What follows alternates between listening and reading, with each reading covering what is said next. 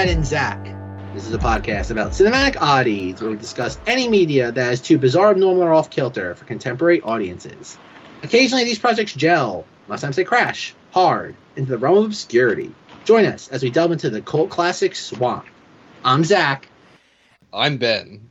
And I would like to catch the dog that does this. Oh, we are here to start a new series after the completion of the music movie series, uh, our revisit to it, I should say. We are here to start something very, very different, the time travel series. And, you know, there's no point in hiding it. I know everybody reads the uh, the introduction or the title of these episodes, you know, on whatever wherever they're listening to this. But we're discussing a movie where, let me just put it right off the bat, uh, zero out of ten, unwatchable. They don't stop any clocks in this movie. They just slow them down, right? Like there isn't even a time out or anything.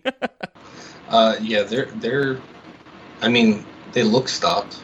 Is that is that worth? I mean, do they? We do they look stopped? I mean, they they move a little bit, I guess.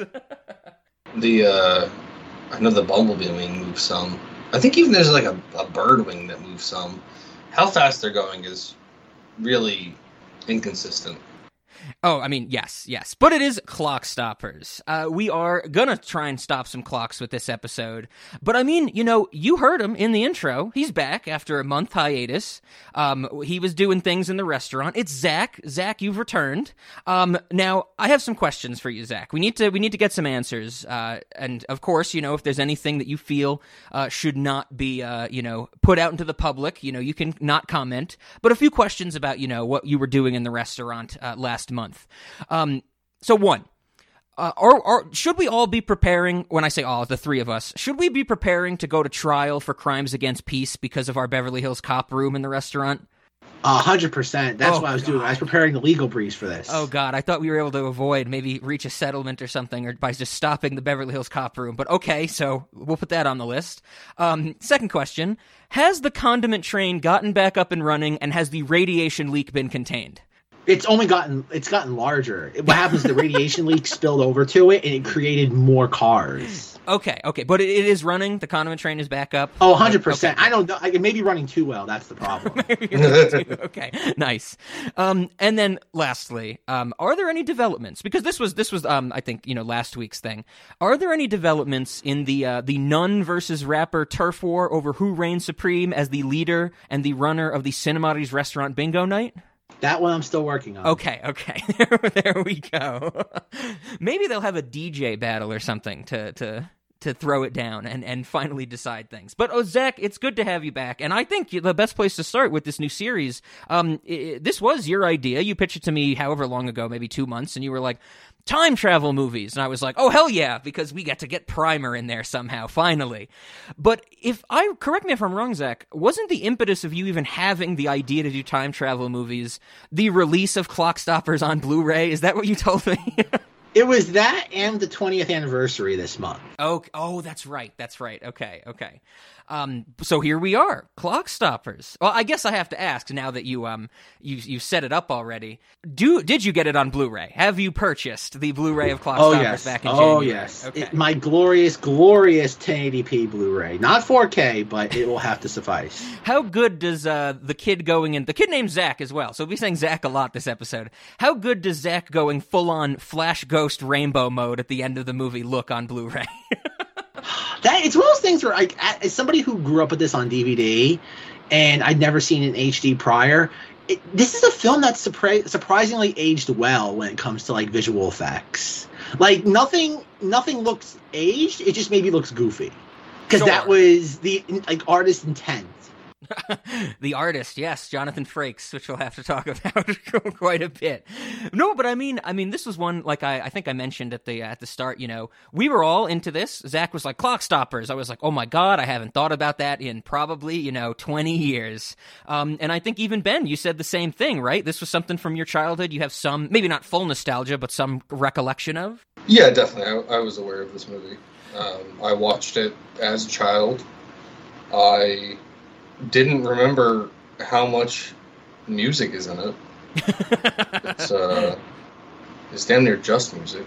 Yeah, it's it's full of needle drops. It made me think of uh, when we were doing the uh, the 2001 Fort year. You know, when we did like Saving Silverman and and all those early 2000s movies. How many needle drops they had in them?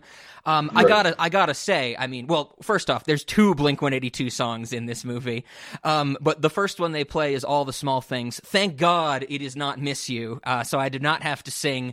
Don't waste your time on me. Okay, that's it. I'll only do that one time for this episode. But no, Zach. I mean. I, I, I saw this when I was a kid too, and I, I like I said, I barely remembered it. But Zach, I mean, like you said, there's a lot going on. I'm sure you have a lot of context. Why is this the one that we're kicking off time travel movies with? When technically, it's it's not what I. I guess I also want to put out there. This is not what I would have gone to immediately with time travel. I mean, don't get me wrong; they are traveling through time in a different way, but it's not like you know going back to the past or the future. It's, it's just it's time dilation. It's sure, yeah, yeah. So it's it's like a very specific you know subset of time travel in the sense that they are traveling through time in a in a way. But but please, Zach, enlighten us. We're all time travelers. Trying, yeah, time travelers technically. Yeah. Um, no, originally how this started was it was the idea that again the anniversary of the Blu-ray, it's a perfect storm, and the notion was kind of like unorthodox time travel stories, stuff that's not the typical again one to one Back to the Future where you're going back and seeing your grandparents or something like that. It was meant to be something again out of the ordinary. Um, that we'll definitely sit there get to in the coming weeks but the history my context for clock stoppers was i remember this coming out in march of 2002 never got to see it in theaters. Uh is i think all of us at some point were nickelodeon's kids at this time. You it was in this being a nickelodeon film we were inundated with advertisements for this. Yep and I was always aware of it. Uh, got the DVD right after my 10th birthday because I got a DVD player for my birthday. So, like, one of the first things I did was I got this. I was so excited. That notion of, like, wow. I think I've mentioned a few times on the podcast. It was like prior to a DVD player, you had to wait, like, like oh God, months for something to show up like as like a blockbuster previewed special on VHS. Being able to like walk into a store and buy the DVD it was like wow, that somebody who loved movies as a kid, this was a game changer. And watched it and I, I again I don't I, I, guess I fell in love with it because it was just like anything like it was one of my first DVDs I ever got. My first three DVDs were again no surprise The Phantom Menace, Terminator 2, and Clock Stoppers like because it was the one that I bought with my own money. And I I became very very endeared to it because it's just probably something that was like I probably watched ad nauseum because it was one of my first DVDs. And then I fell in love with the watch the watch was like one of those all time like my favorite movie props. And I, I have this very faint memory and i wish i could find it like through like the wayback machine.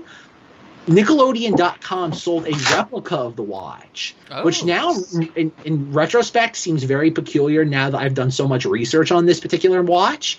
And i remember trying like my mother was going to buy it for me and something happened and we didn't and then like it disappeared off the website obviously and then it wasn't until about a couple years ago I because the watch in the movie is a I'm probably mispronouncing this a Suunto Vector watch, which is like a watch for like hiking and things like that. It does more than tell time. It's got a compass. It tells you elevation, barometer. And about two years ago, because it's been discontinued for like over a decade now, I I splurged and bought one off eBay, and I this is why I bought a camera. Everybody, okay. I have the watch, and I've basically worn the watch religiously for two years. I've almost never take it off, and yeah, it, it, it's not in like a huge amount of context, but it's one of those movies that's always lingered. Um, it's one of those films that you bring up to people because I t- people look at my like ungodly yellow watch and they're like, "What the hell is that?" Especially in the era of Apple watches, and I'm like, "You ever see Clock Stoppers?" And they're like, yeah, like, like everybody's aware. It's one of those movies that like I don't think it's prolific, but I think it's something that if you're a quote '90s kid, you are aware of it and you saw it at least at some point on Nickelodeon. Yeah, I'm glad you brought up the trailers because I remembered as I watched this movie, you know, for the first time since probably like 2003 or something. I, I didn't see this in theaters or anything. I mean, I I remembered all the shots from the trailer. You know, like like the uh, Francesca hitting the water droplets. I remember that being in there. Like all the all the like them the two main characters superimposed over like a still image and them like walking through it and stuff like that. I remembered all that nonsense. But I'm Zach. I'm also glad you brought up that this is a Nickelodeon movie because man, I haven't seen a Nickelodeon movie in a hot minute. I I was going back and I was thinking I was like, what was the last Nickelodeon movie I even saw? And I thought it was going to be um, the series of unfortunate events movie where Jim Carrey plays Count Olaf. Turns out, no. I've seen one since then. I've seen the Dora the Explorer movie, Dora and the Lost City of Gold, which was a Nickelodeon movie. But I was also thinking about Nickelodeon Studios. Before I looked into this, I took a guess. I really like I was I, I sat down and I was like, man, what was the first Nickelodeon Studios movie? For some reason that popped into my head. And I took a guess, and my guess, of course, was Good Burger. And I was wrong. That is the second Nickelodeon Studios movie. And see, Zach, I, now that I can see Zach on the camera, he's getting very pensive. I wanted to know if either of you guys had a guess at what the first, by a full year before Good Burger, was the first Nickelodeon Studios movie. A movie I have completely forgotten. I don't remember the timing. I know Rugrats is Nickelodeon. Ooh, good call, Ben. You just got number three. That is the third Nickelodeon movie, and that, that's nine. That's ninety eight, right? Yeah, yeah, November ninety eight. That I did see in theaters. I remember that one. Um, very fondly. Before Good Burger. Yes. Oh my god, because there's because there was Snow Day. When Snow Day come out? That Snow was Day, 2000. Yeah, Snow Day is the fourth. So we have two, three, four, and seven. So Clock Stoppers is seven. What is, oh my god! I know, before right? Good Burger. Here, let me give you a hint. This is not the star, but this was probably the one of the stars that drew the movie in. Rosie O'Donnell is in it. I don't know if that helps at all. oh, oh god. Um, as herself or as a character? As a character. It, it is, is, it animated? Uh, no, no, it's live action. It, it is not uh, riding the bus with my sister. It's not the Rosie O'Donnell plays a mentally challenged woman. I'll just put that out there right now. Which is also not a Nickelodeon movie. oh my god. I don't. I, I never would have remembered this. I know, right, Ben? I felt the same way. I was like, Jesus, I don't even know if I've ever seen it. I, same. Ben, what is it? Uh, Harriet the Spy. Gosh. Yes, okay. Yes. Yeah, you're right. You're young right. young Michelle Trachtenberg is Harriet the Spy. That's that's I just completely forgot about that movie, but that's the first Nickelodeon. Um, and then so after Snow Day, which was fourth, of course, then they get Rugrats in Paris. Um, and then they do good old uh, Steve Steve Oedekerk comes out with the Jimmy Neutron Boy Genius movie, and then we get to Clock Stoppers. Oh man, Nickelodeon, good old Nickelodeon. Like you mentioned, Zach, I was a huge Nickelodeon kid back in the day, which is probably why this trailer was seared into my brain. so, Zach, you said you this movie formed a lot of your you know your life and you loved it and you came endeared to it that type of thing i upon rewatching it i have to say i mean I kind of just turned my brain off after a while. I have some notes where I'm just like, well, why would this happen? Why would this happen? And the answer is because it's a kids movie and it looks cool. Um, but I have to say, I think this movie was some fine fun. I had a fun time watching this movie for the most part. But I'm I'm really interested to know, Ben, what do you think about Clock Stoppers on this rewatch? What did you how did you take it? Um, so I know we made jokes about Beverly Hills Cop being one big Axel F music video. Sure. Uh, this this was like one big late 90s music video.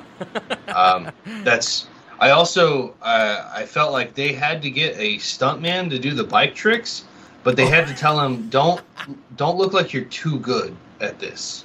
Like just be kind of okay like you're a high school kid who doesn't really know anything. I agree i agree. I, I have a lot of issues with the way that this reality works where they can accelerate their their molecules and become invisible even if they're standing still for long periods of time while they're invisible. And overall i, I guess i kind of found it difficult to watch. Oh okay. I i that's why i was saying I, I feel like when i turned my brain off it got a lot better. I i don't know that i ever succeeded at turning my brain off. It just i don't know. It's uh Oh, I just I, I, had to watch it twice to make sure that I saw it once. Ah, okay, okay, I dig that. I dig that.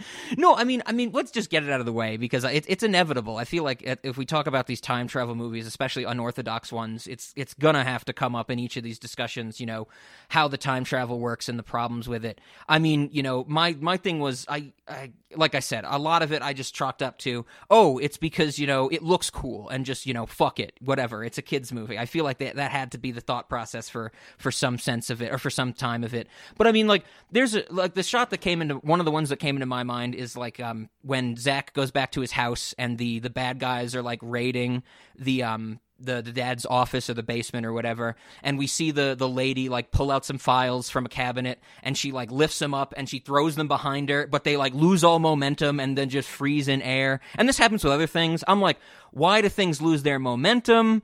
Um, I, the whole dance thing at the DJ competition, I was like, they're just moving him. Like they're not like moving him like stop motion. They're just controlling him like a puppet in real time or their hyper time. Like, wouldn't that just make him like move as fast as they are or stuff? But I had all these questions. But Ben, I figured uh, you would come at it the most critically out of the three of us. So please give us a give us your thoughts on this this reality of of clock stoppers, clock slowers, I guess we should call it. Uh, all right. So I'm glad you brought up the dance thing. Uh, for one, if something were to touch you moving as fast as they are, it would destroy parts of your body. Um, they they broke his legs multiple times in in the dance thing, and they they murdered the boy or Ditto or whatever. Um, sure, he, sure. He died. Uh, so for them for them to be moving him at the pace that he was dancing at, it would have been like hours for them. Yeah, yeah. And they would have had to like nudge and then run away so nobody could see him, see them, and then nudge and then run away. So it's like the the premise of this movie is that they're moving so fast no one can see them. But what if they stood still for an hour? Like, would they? Would somebody see them for a second? You know? Sure. sure. Um, it seems like they should. Beginning of the movie, it's just that it, something is moving so fast past you that you that you barely get to see it. Then something that is capable of moving that fast but sitting still is not doing that. So so there's a, a, problem there. They would have had to like leave the stage and come back and leave and come back and leave and come back to to make that even possible. Uh, yeah, it would have been the worst and most boring like stop motion animation process. Yes. yes. Aside from the fact that they that they moved him far too much, the times we saw him moving him, it's like if, if your body moved that fast, just one localized part of your body, it breaks. Uh, other issues, I mean, I had the same momentum issue that you had, so like she's like poking the water out of the air. Why the fuck didn't that water just fly? Like it suddenly was given momentum like it should have just exploded. Yeah that's that's what i was thinking. But i mean that that was the thing where i think that moment you know the middle of what the second act this movie is also perfectly almost three 30 minute acts you know? Um and the, in that in that like middle of the movie i'm just like why did why didn't the why did the papers lose momentum? And i was like because it looks cool. Like so that i just that's when i think i stopped thinking about those things that that exact moment. But i'm with uh, you they should have just kept flying and I, I would say my biggest problem with this, uh, I, am sure that you you've heard like when we have things traveling in space, uh, they're moving very fast, and if a dust particle hits something in space, it can damage it because it's so moving so quickly. They would have gotten holes put through them just by walking through air. Like if there if there was dust in the air, they're dead from from walking at it. Sure, sure, yes. Thank you. I, mean, Ben, also, I should say, the three of us, all here, we are very well versed in uh, Einstein's theory of highway safety. But thank you, Ben, for explaining it to the audience. uh, and and my other problem, which I, this one I'm not re- 100% certain about, I have a feeling that moving that fast, well, while the air around you can't move that fast, would make it very difficult for you to breathe. Oh, okay. Interesting. Interesting. They need a um. They need some fast air, like in Tenet, you know. Uh, also, the liquid nitrogen that they took, uh, if you were to bring liquid nitrogen with you, it's not frozen anymore. It's not liquid anymore uh, because heat is kinetic energy. And if you're accelerating the molecules of liquid nitrogen to the point that they can move so fast nobody can see it, it has way too much heat to be liquid. Oh, okay. I didn't even think about that, but that's a that's a, good point for sure. Um, Okay, okay, I'm with you. I'm with you. I, I, mean, these are all just kind of nonsense scientific nitpicks, and like, why can he bounce his his uh, bike off of, of water? Like, wh- why can he bi- bounce his bike off of, of water, but he can also breathe? Like, the rules are just inconsistent. Oh yes, yes, very much. Uh, I I think that you know that's what I kind of got as I watched this movie. It is very inconsistent, but I think the movie doesn't care. Well, I think of course the movie doesn't oh, care. No. The movie doesn't want to get bogged down in any of this because it's you know it's for it's for young adults. It's for the Nickelodeon group. Um, and and I think that you know uh, well, well, one, while it doesn't care about it, um, I did see some some reviews of this on the internet. Um, you know, not really bad reviews, but uh, s- people along the same lines of you, Ben, having a critical eye for this time travel. Um, them saying, you know, uh, this this general idea of a few people jokingly saying, you know, um, John, um, Jonathan Frakes was, uh, of course, from Star Trek: The Next Generation for a long, long time. Shouldn't he have cared more about the science behind this movie? and uh, and no, of course not. I mean, you know, it's uh, I don't think the, the science was that extreme in, in Star Trek at all. But uh, I, I gotta I gotta point that out. That's that blatant Star Trek reference where they even point out that it is from Star Trek. I was like, come on, movie, the Make It So number one. yeah, yeah, we have Star Trek in Venezuela. Yes, Zach. I have to ask you: Did you did you know uh, that Jonathan Frakes, um, in his short time as a film director, um, he got a nickname in the movie industry? Are you aware of this? Have you ever heard of this? I am not. Uh, so he actually has the nickname. Uh, I found this in a Vulture article where he talks about how Thunderbirds, his movie after this, put him in movie jail. Uh, he is two takes Frakes. I like that because it made me think of uh, like two pump chump or something like that. But apparently he is two takes Frakes because, well, he brings this up. Well, an interview with Vulture I found, they were like, you know, oh, you have the nickname two takes Frakes, and he's like, I do. And the guy says or asks him, you know, is it because you're so efficient? And he's like, well, that's what it is now. But it really came more because when I was filming my first movie, which was um what Star Trek First Contact. Uh, he, he he said something. He he he didn't really know that he had to do two takes. Like he did one take, he thought it was good, and he's like, "Let's move on to coverage." And his producers were like, "No, two more takes. You got to print more takes." And so he became two takes Frakes. And I have to say, I will always think about that um, whenever I see him, because I don't really watch Star Trek anymore, or at least the old Star Trek, you know, with him in it. Um, but whenever I go back to Beyond Belief, Fact or Fiction, which he's the host of, I will always think of him as two takes Frakes. Speaking of which, Zach, I did go back and watch an episode or two of B- Beyond Belief uh, after seeing this, just because I had it in mind. Would either of you like to take a guess as to when Jonathan Frakes' birthday is? Yes, it's that time of the episode. it is not exactly Ben Affleck's. He's a few days off. So, uh, uh, any uh, okay, I won't make you guys guess. I made you guys guess the Nickelodeon thing. Um, August nineteenth. So he's very, very close to our Ben Affleck's birthday, which I always have to point out. So, I mean, with that being said, I mean, what do we want to get into with uh, with Clock Stoppers? Yes, the the nonsense, the time travel nonsense, it is in full effect. Um, the the movie doesn't care about any of that. The movie just wants to go from point A to point B, and I guess that's maybe where I want to start. Is that th- this movie is just in full service of you know, making sure it gets to the next scene. Like I definitely was watching this movie and a lot of it is glossed over, you know, I think a lot of it like goes pretty fast. They just say, "Hey, go for it." You know, here we go. Keep going. I I feel like it was a a solid 90 minutes. I know Ben you you had some issues with it where you watched it twice to make sure you saw it once, but like I said, I thought it was fine fun. I thought it had had had some wheels. Uh, did you? I guess Zach, did you feel that same way after uh, you know watching it for this recording on your crisp Blu-ray, of course? Um, no, like I said, a lot of this, again, like Ben said, a lot of the scientific inaccuracies you can't help but look at. But I think a lot of that has to do with the culture we live in. A lot of it's just again we're used to nitpicking. Um, oh no, this movie is unique in that sense. Like it's it's inconsistent, but I think the scientific, oh god, accuracy. I think that's probably giving it too much credit.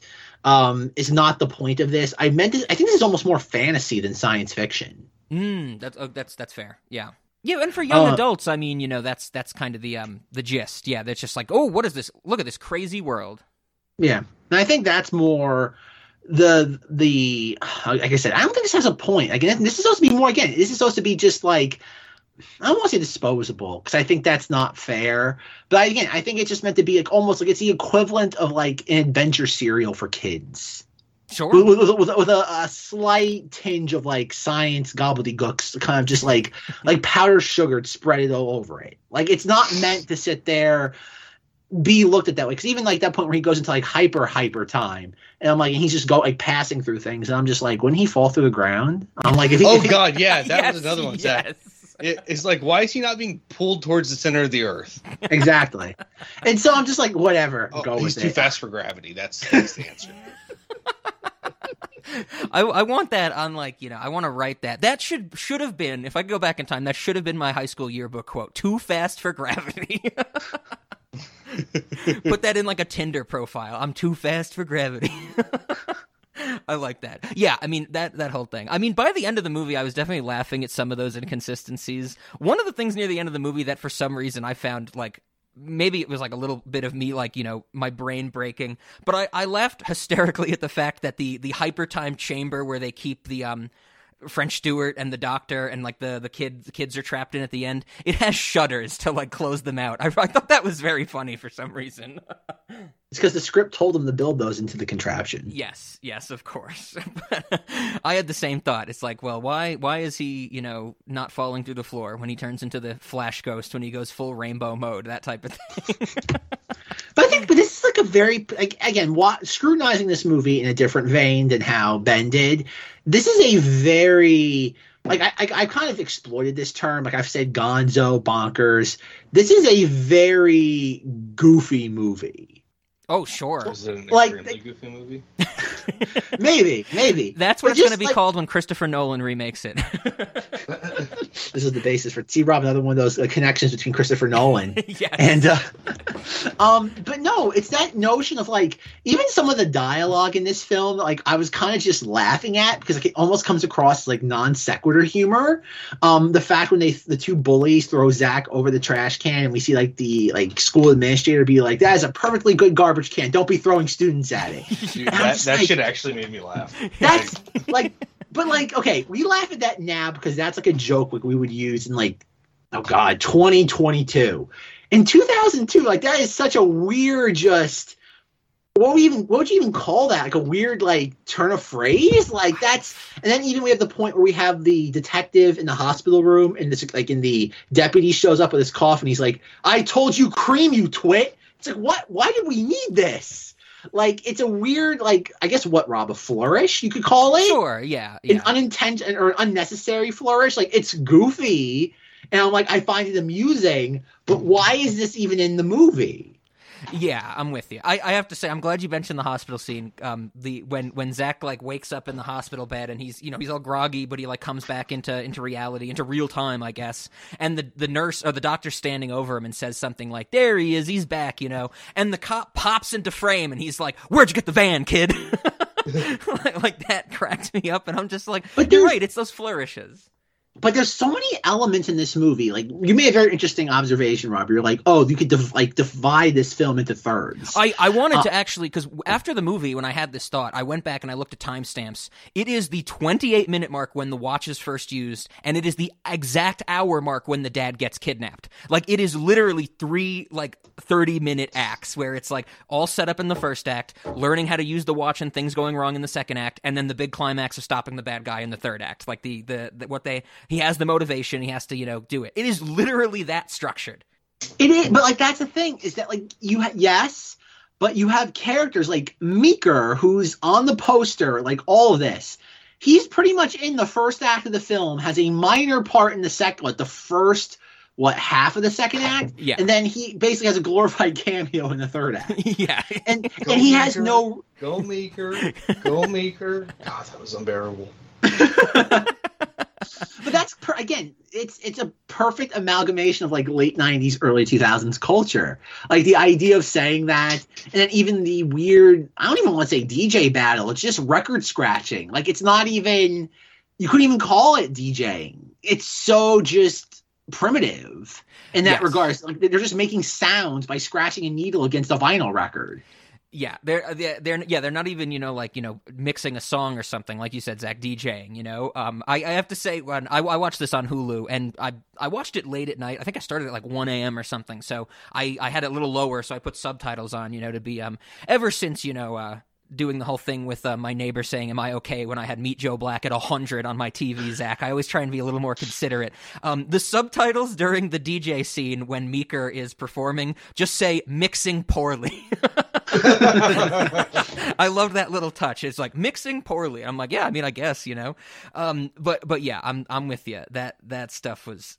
It, it was But- so odd. And oh, I'm glad you bring that up because here's the other thing. I was actually shocked that in this young adult, you know, maybe like kid to teen type of movie, like tweenish type of movie, I'm thinking, I'm actually pretty surprised that the the them fucking around town scene happens and then they have a DJ battle that they do their their clock stopping with, their hyper time stuff. I'm surprised that it wasn't a sporting event. Like I thought, like the low hanging fruit is do like a school basketball game or something, right? But that's the weird thing. This, this is not like okay. But this is the thing about this movie though, is that it feels so relative to what that point you're making. Mhm. It feels counterculture. Like think about it. Zach doesn't like he's he's not your typical kid. He's like a weird BMX guy. And much like Ben said earlier, every time we see him perform a trick, we never see his face. His face is always pointing away from the camera anytime he does a trick. Um, we have Meeker, what works at like a like a what the equivalent of a sports goods store Yeah. but there's no conventional sports stuff ever going on. It's paintball, it's rock climbing, it's like all the stuff that's like too edgy for your typical. Like it's a weird like mellow, watered down like edge lord thing. Like that's the, that's the vibe I got from Zach this time. He's like a very watered down, safe edge lord. Like oh yeah, he's a teenager who buys and sells things on eBay to make money to buy a car. And I'm like. One man's Like, junk what? is another man's down payment. Yeah. and he's got the he's got the um the salesmanship when what he, with the typewriter he types in eBay, you know, like um like Uh, not crash-proof word Yes. processor. yeah, crash proof. Minimum. I, I do take issue with the uh, with the re- way he wrote minimum bid. Uh, that's actually just a setting. You don't write it. fair, fair. Uh, I but, but Ben, how is the audience in 2002 going to know how eBay works? I, that- I mean, that's that is a question. so to, to that point, Zach, when you talk about him being an edge lord and, and very counterculture, I that's the thing I was getting from his character in that first thirty minutes. You know, he's doing his bike tricks. Um, he has the friend who works at you know he has the weird scientist dad, the friend that works at like the non conventional sports store with the rock wall outside of it. Um, you know, all these things. I, he has a bully. You know, he gets bullied. We see that happen. even Maybe- the, even the bully's a weird like edge lord, Yeah. too, like a watered down edge lord. for all those reasons when when i you know getting through that first act like everything before they use the um the the watch for the first time i was like this is screaming back to the future to me like this is the nickelodeon version of marty mcfly because marty mcfly's got the bully he's a skateboarder he's he's he has friends but he you know still isn't really like the most popular kid in school it came across to me as them trying to like recreate the um the marty mcfly you know, almost like every kid type of thing but there's the one. But this is the thing I found fast. Like it's funny. This movie is so interesting for the things it either glosses by, I glosses over, or just ignores. There's no moment of ever seeing anybody at school outside the dad being like a college professor. and the trash can thing Well, yeah, but, Yeah, but, that, yeah. but like that's just like, like a core. In all honesty, they could have taken that sequence and shot it like in the town square. and It would have made no difference at all. Yeah, yeah, absolutely, absolutely.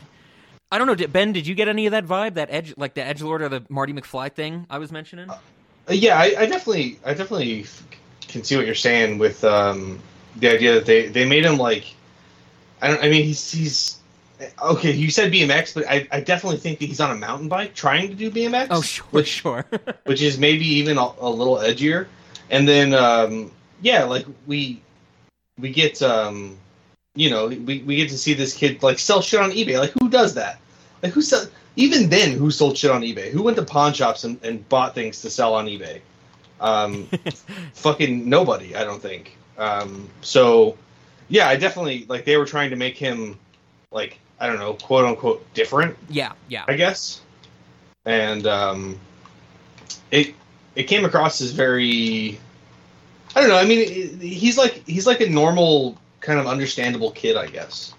And so in that way, he's he's actually pretty relatable. Like he Yeah, has issues yeah. with his dad neglecting him. He he's trying to make money because he wants a car, and his dad thinks it's because of Francesca, who he actually just met.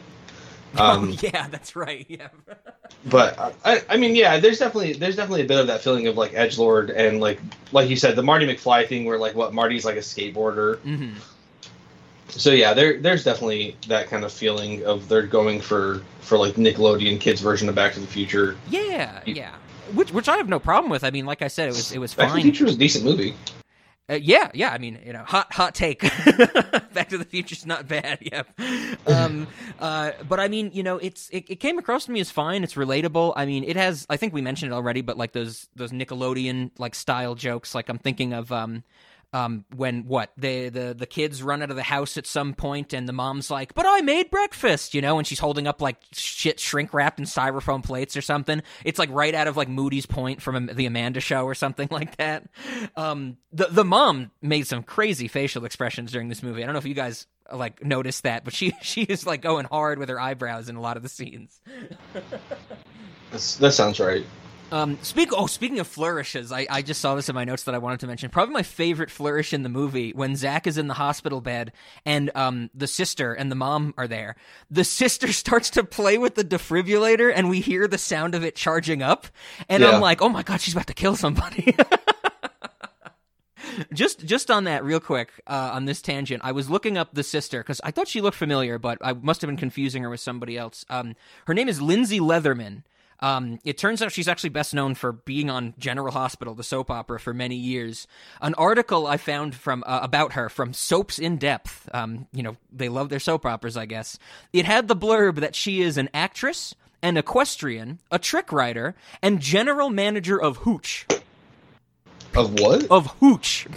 Hooch? Hooch. A manager of Hooch? So I read this and I was like, whoa, that's an interesting statement. Uh, turns out that Hooch is an upscale lounge in Aspen, Colorado. So but I had to read the article to get that, but they just say general manager of Hooch. Very interesting sentence. Uh, Hooch is like, it's like a, a word for liquor, right? yeah, yeah, like moonshine, Hooch, you know, that type of thing. Yeah, absolutely. Um, so I, I was like general Yeah, manager of Hooch, you know, and so I, that's a that's a bold title. I don't know that I would ever claim that title. sure. Oh man, but I mean, like when when she busts out those defibrillators, I'm like, hell yeah, let's go. let's start seeing her shock people. oh yeah, definitely. oh man, I mean, so I the this the sister's only in it what three scenes or something. It's really weird at the end when she is attracted to young French Stewart. You know the the reversed young version of what Dopler is his name, I think like that. Yeah. I think something like that. That came out of nowhere to me. Um, speaking of speaking of French Stewart, I mean, I love the fact that when this movie starts and we see the dude, like the camera focuses on the guy in the big fake, you know, beard and the big hair and stuff. I, I love the fact that I could tell it was French Stewart before he even talked. Sure. um, but I mean, French Stewart's great in this. I mean, I, I guess we can talk about the cast. I know Zach, it's going to come up. My biggest disappointment in this movie: Michael Biehn adds nothing as the main villain. Right? Michael Biehn is like the thing about this movie is that they're trying to lean into like because again the, the producer of this was Gale Anne Hurd, Yes, who we all know from Terminator fame, and it's like okay, you have Jonathan Frakes directing, who's known as like even at this time like a huge like oh god person in the science fiction community, and so it's like okay, who else would be the bad guy? It's like well, if we can get Michael Biehn, like why not? Uh, the next thing about Michael Biehn is that like it's it's so weird to see him. I think he's talented. I think he's just he does what he's told. Hmm, okay. Okay. I, I don't think he likes to like go outside. Like again, he probably does. Again, he's probably a good actor in that regard. He doesn't probably like do anything weird. But again, he's meant to be mustache twirling. Yeah, yeah. I, I also the movie doesn't give him too much to do. I mean, but even when he is there, it's kind of like I, I feel like the the henchmen, what the uh, the the black guy and the Asian lady do more of the work than he does. Um, and you know his his his whole thing just seems to be, oh man, I got to stop the NSA from uh, taking this technology because I want to sell it on the black market or whatever. I have to say, in in appearance in this movie, the short spiky hair, even the little soul patch that he has, gave me Soul big. patch is glorious. The soul patch is, is, is a little rough. I don't know about glorious, Zach, but it gave me big time Joe Pantoliano vibes. Like I I've seen Joe Pantoliano. I feel like look like with the soul patch, of course, with the short spiky hair in some movies. I mean, I I think Joe Pantoliano should have been the villain in this because then we would have had another chance to talk about how he got the Duke. Walsh got the Duke. He got him. He got the Duke. Um, but I mean, maybe he would have added a little flair or something. But I don't know. It was so weird that the like the henchmen, the goons, became more of a threat than actually Michael Biehn. Uh, at the end of the day, it was very. I don't know. It was disappointing because you know, Zach, we love Michael Biehn from you know Terminator fame, like you said.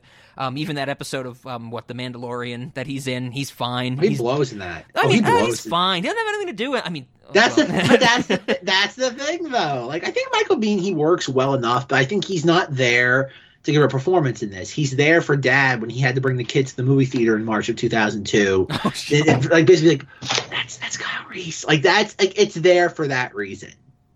It's there for Yeah. Dad to point at the screen when he shows up. Is I don't I don't know who Kyle Reese is. Uh, from the first Terminator movie, he's the um the guy trying to save Sarah Connor. I Yes, yeah, exactly. See, Ben is not that dad. He's not that dad in the theater being like, oh. But no, like I said, Michael Biehn, Michael Biehn, I don't. Again, like I've seen him in a couple things where he's like playing weirdly. Because again, he's always going to be Kyle Reese. He's been Mhm. typecast as that, or or what, uh, Corporal Hicks, oh, and- sure, sure.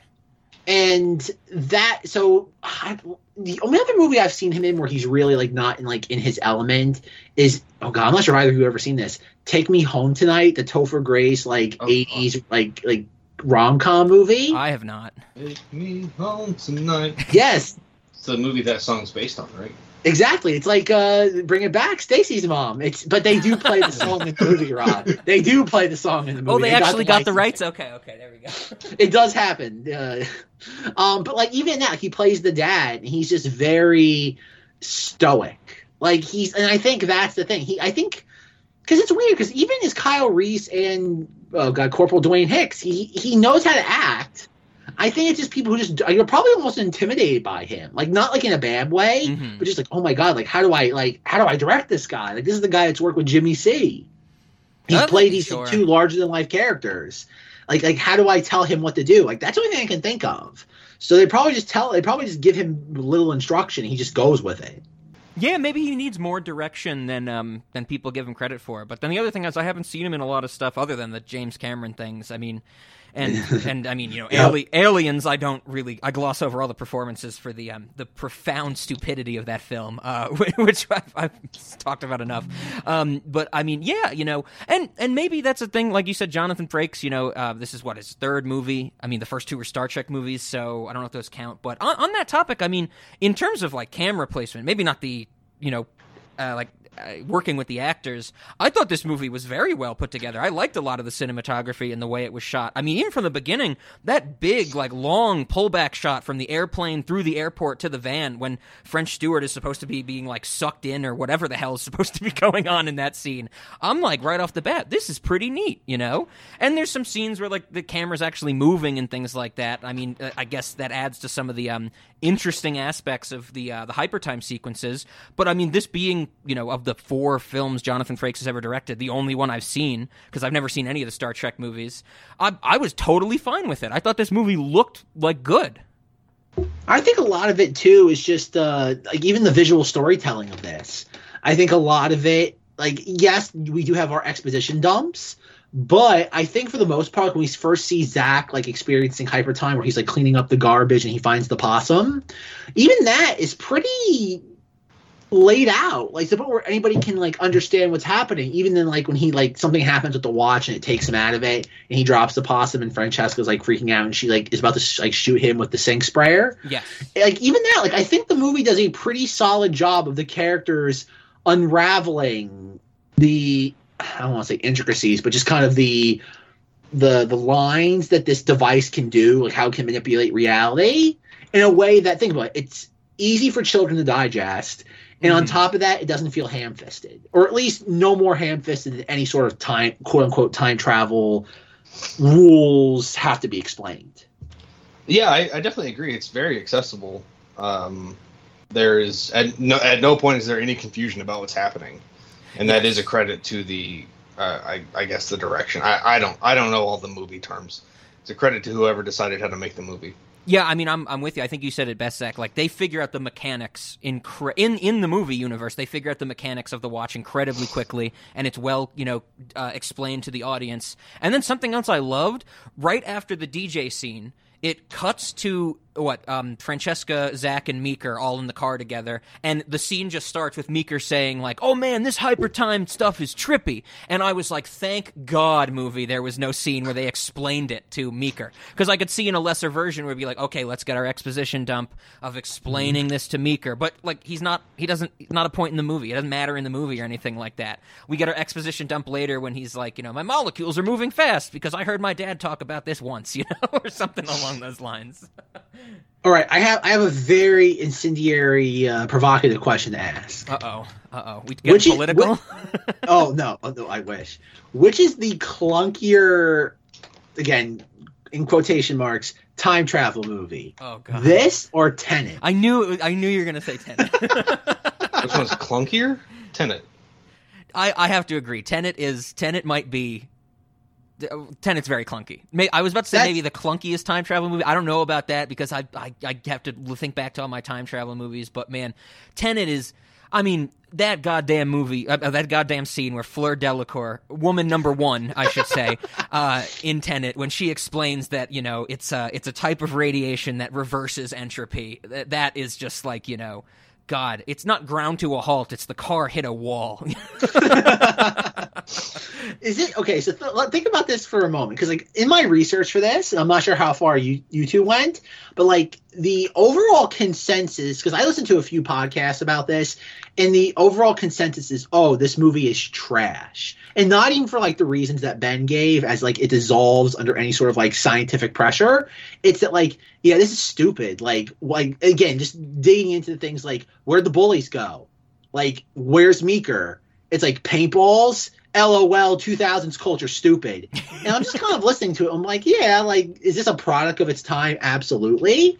But as a, again, weird quasi time travel movie, it's pretty coherent relative to like other films in the genre.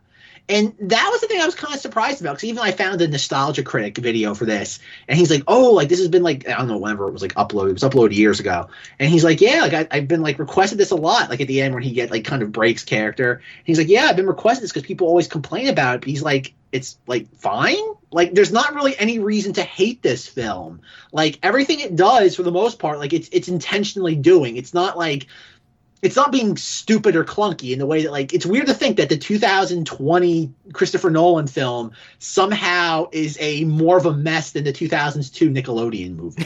no, I I have to agree with you. I mean, I, I was not impressed with this movie, and I didn't necessarily enjoy watching it, but it is a very like straightforward movie. The plot makes sense.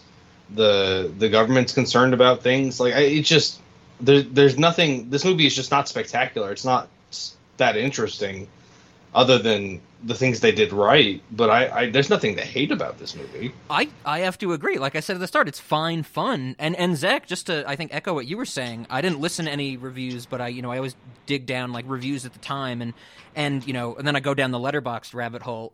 People on letterboxd despise this movie, and which I was very shocked yep, by. Like it sits yep. at a two point two, which is pretty low for letterboxd, like overwhelmingly two stars. And all the reviews are things like you know like you know like one like somebody gave it a one and a half star review this is just like one of the most popular ones. And they just list off things in the movie. They're like blink 182 bmx tricks nickelback ebay. And, and, and it's just like uh, is is that why it's bad? Not really. It's just of its time if anything. Yeah, But that's where it, that's where it feels like it's like that weird part of like cinema sins culture.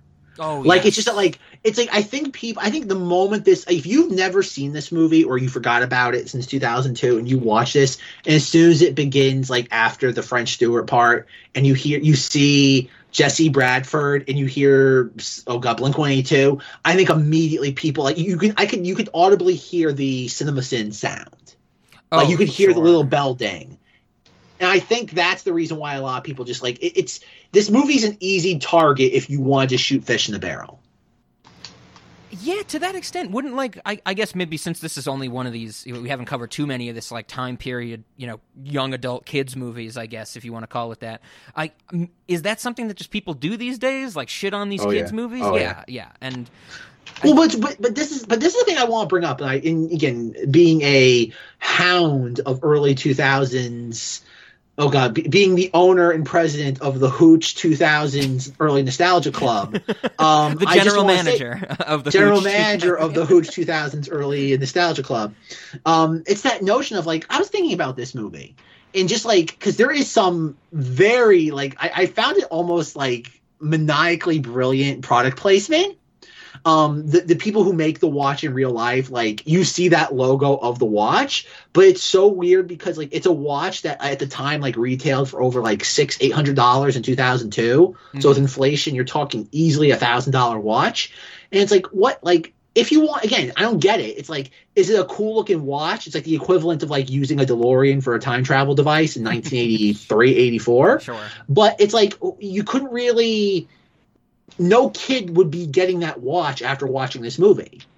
And then you have things like when the the bullies like douse meeker and mountain dew if you look at how the label is positioned toward the camera it's like it's always being held by the what's the one bully's name? Ditto.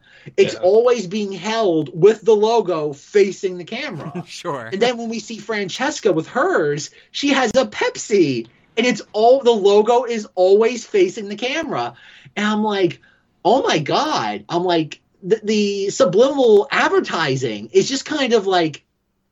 It's like you think of like you try to do the math in your head because again we've talked about it a bunch over the years where you have like obviously the soda companies came in the oil companies came in bought a lot of these studios even what's happening now like again Disney it's that notion that like like was Pepsi a big thing with Nickelodeon in the early 2000s? Like I, I, I, the big thing I remember from early 2000s tie-in was like purple and green ketchup. Um, that's really, like that's the Yeah. only thing I can think of. And you think like, like every single time, like like whether it be nostalgia critic watching this movie, I see that Pepsi, like the Mountain Dew and Pepsi cups, and I'm just like, man. I'm like, like, what is going on here? And just to add one more layer on this until I shut up, I want, I wonder because Rob being the huge music person here, I, I'm like, where have I seen this like movie poster before? Like, and I realized in the Avril Lavigne complicated video Oh God.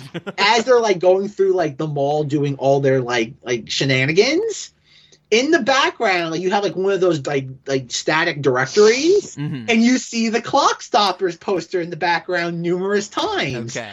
and i'm just like think about like as much as we laugh about like avril lavigne i know she's released a, like a like some new music that's very much going back to like her mid 2000s roots. Um but like think about like complicated by avril lavigne's like one of those touchstones of early 2000s pop music. Um maybe you tell me if i'm wrong here rob transcended that um to something like it's ubiquitous even for grandma and grandpa at home or even oh god people born in the last 10 years they're they are aware of that song Oh sure. Sure. and, and obviously we all know youtube now is the main way people consume music i wonder if like this movie has weirdly just like oh god I don't even want to say permeate 'cause that's probably too strong of a word, but just it's kind of like like an eyedropper's worth of like to keep it relevant, Mountain Dew in the ocean. I just wonder like if it's weirdly snuck into the fabric of, of culture through like a back door. Yeah, that, I'm interested in you know if um because of course when you pitched this Zach, I had mentioned the Blu-ray. I was like, oh yeah, Clockstoppers. And when I talked to Ben, I was like, oh, we're gonna like Clockstoppers. Do you want to like do you have interest in that? You were like, oh yeah, Clockstoppers. I would imagine you know for our age our age group and probably you know with a, a wide like kind of you know surrounding around it like a margin of error if you will that people would be like, oh yeah, I know that movie and pff, I. I guess I don't really know why. I haven't talked to a lot of people about this though, but it's I think it's something like you said. It's an eyedropper. Like it doesn't really come up that much, but when it does, everybody goes, "Oh yeah," that type of thing. Oh yeah, that is a movie. Yep. It should also be stated in the Avril Lavigne complicated video. There's another poster, but it's not a movie poster. It's a TV movie poster. Oh. And Rob and, and Rob, this is where we might truly hit the nexus of like my early 2000s nostalgia. It's Clockstoppers and it's Cadet Kelly. oh God. Okay. Oh. Yeah. so we figured it out, everybody. We figured it out why I'm the uh, bad person I am today. I think you went back in time and, and you were the set dresser on that video for sure. For sure. I mean, I mean, we've been talking about about the music. Like, um, you can go to the Wikipedia page for this and like look at the the soundtrack. The, there's so much on here. Um, you know, like we said, the um the the Smash Mouth, the Blink 182. Um, there's a Sugar Ray song, Simple Plan, New Found Glory, Nickelback. We talked about, um, but we had to get to it. I, I think you know before we. I think I think it was before we started recording. Um, they they start playing not surprisingly in this you know time travel movie time after time. But as soon as it starts playing, I'm like, this is not the Cyndi Lauper version, you know? This is not the one that everybody knows. Uh, it's a male singer. And I, I had to look it up because I was like, what the fuck is this? And it's Uncle Kracker covering time after time, and that that was very surprising to me. Uh, I mean, not to jump the gun. Well, I guess to jump the gun. That's going to be what I want to play in reverse at the end of this episode. Um, but man, that threw me for a loop. But uh, it makes sense. Like I'm actually surprised that there wasn't more like time related songs or songs with time in the title in this soundtrack than than I mean what we get that and I think there's uh, on the soundtrack um the Cranberries time is ticking out is also on there and that's kind of it. There's the the licensing for music in this must have been like half the budget. sure. Like I cuz okay, Rob, well, okay, explain this to me because you know understand music. By this time, like by 2001, when they were like, again, obviously in post production, Yeah. like adding music, was Blink 182 over, or were they still popular? Oh, they were. I think they were still popular. Um, That's so to have that in like a movie like this, it must have cost them, right? oh, sure, sure. I would definitely think so. I mean, even um, uh, there's a Third Eye Blind song in here, and I think they were um, still there. I mean, especially Smash Mouth was. I don't know uh, when they got the rights when this was in relation to Shrek, of course, but you know, people Right. people want to hear Smash Mouth. Um, but yeah, you're right. I mean, they must have paid a pretty penny for for a lot of this music. Yeah. and that the music felt like every couple minutes it was like, hey, look how relevant this movie is. sure, sure. Or kind of like you were like saying a bunch of needle drops. Like maybe it was like, well, we spent the money, we got to use it, we got to put it in the forefront. That's but like some of this, like like, there's some moments in this where like, okay, like the Blink 182 song, all the small things, but even like you have like a second Blink 182 song. Was it First Date yeah, that first plays? date, yeah. And I'm like, did, did you need two of their songs? Like, just the, like, I get it, it works, but like, it's that equivalent of like, oh god, again, like almost like jukebox musical level, where it's Mhm. just like, yeah, like this song like works on the most superficial level. Let's just plug it in here. Like, there was no like, it was the most superficial level of thought. Like, it was like, okay, this works. Pull like plug it in. And then Well, even the Uncle the Uncle Kracker cover being the most amazing like thing I discovered from this because I'd never picked up on that before. And I'm like, Uncle Kracker again, I had the soundtrack for this as a kid. And that I don't that's on the soundtrack. I could be wrong, but I don't think it is. Okay, okay. Uh, when I was watching this movie, my wife was sitting behind me doing some. She was like, I don't know, at a table doing some work, and she was like, "Are you watching Blink One Eighty Two, the movie?" and I was like, "Basically, She was like, I thought the music movie series was over. yeah, yeah, pretty much." Yeah, yeah. I mean, it's it's there. I mean, it, it is. Uh, it is. They pump it into into our brain. But I mean, maybe that was the thing. I mean, well, looking at the other Nickelodeon movies, I mean, Good Burger. I, I mean, God, I, I hate to say it. I ha- I did watch Good Burger like three years ago or something. Um, I don't remember that having a lot of music. That was more of the cameos. If anybody doesn't remember, Shaq and Carmen Electra are in Good Burger. Oh, Um, wow. Yeah, yeah. Uh, but I mean, the other movies like you know Harriet the Spy, we all don't remember uh, at all. But like Rugrats movie, Rugrats in Paris, Jimmy Neutron, I, I'm sure they had some music, but this one, maybe this was one of the first ones where they're like, hey, we're trying to reach a, a huge audience. It's not just for like kids who are fans of, the, of a TV show. So let's get some music that'll maybe like drag people in, or maybe keep people entertained. I guess is the maybe Yeah. you know better better way to say it. Um, Yeah, I, I could totally see that. Absolutely. And then Well, this, they like- don't even do it for a while. Like after this, it's Hey Arnold, Wild Thornberrys, the third Rugrats movie, the SpongeBob movie, and then it's not till 2004 that you get a series of unfortunate events, which is devoid of relevant music because that movie takes place in a drab universe, which which is full of sadness and things like that. But how much? Okay, and this was more to like again going back to like the weird like sub like not subliminal, but just like subconscious conditioning through like pop music. Mhm. Is that notion of like they've been doing that forever? Like even to this day, like they'll play commercials for t- like for like movies, whatever, and they'll have some contemporary pop song. Like they'll be like whatever the latest Bruno Mars like top like forty song will just be plugged in because whatever. And but like it's so rare. Like what Rob the most oh god egregious example this was what suicide squad where like every single 10 like what every like two to five minutes there's a needle drop And this was Yeah, like I'm- almost as bad as that. I- that. I- like I'm- where it's just like it just plugged in hard. It's not subtle at all. Yeah, isn't like the first 40 minutes of Suicide Squad um like just music videos introducing all the characters and some characters have two introductions that are music videos. Yeah, oh, well, yeah, oh, definitely. but that's so, but like it's so. Even back in 2002, that was rare for that to happen. Like, yes, with things like Shrek, where like the commercial would be like, "You know, I'm a believer," Yeah. and it's like the Smash Mouth version, and you're like, okay, I get it, like whatever. But even in Shrek, like you don't have like as, as, as bad as Shrek is, it doesn't have that insane level of needle drops. That, well, yeah, definitely, definitely. It's not Guardians of the Galaxy level of just like we're just gonna beat you over the head with like 70s like pop rock. Sure, sure. I, yeah, that's a good point. Uh, uh, to the trailers as well. I mean, I'm thinking back to, and this is just pure, you know, 20 plus year old memories. Like back in the day when I was a kid, I remember trailers, you know, not being just, oh, let's play a modern song or let's play, you know, a, a rendition of a very popular song like it is today. I mean, I, I think of the House of Gucci trailer where they play that, bu- uh, the slow version of that Blondie song. Um, I think of trailers back when I was a kid and it's like, you know, you get, uh, what, someone like Don LaFontaine or something to be, or the movie phone guy to be like, in a world where you can slow or you can speed up and makes you go faster, and then it's intercut with scenes from the movie. I yeah. Okay. I, I wonder what the exa- transition that's- was. That's what the tra- okay. It's funny you mentioned Don LaFontaine because you know it's not him. In this tra- the trailer for Clockstoppers, it is narration with Blink 182's "All the Small Things." okay. It's both. It's both. It's not just one or the other. It, it it it lays it up not just with footage, not just with contemporary pop, also with a narrator laying out the plot. Hot damn. Wow. Okay. Okay. Maybe uh maybe this started something uh, that that we're uh, ruined for today.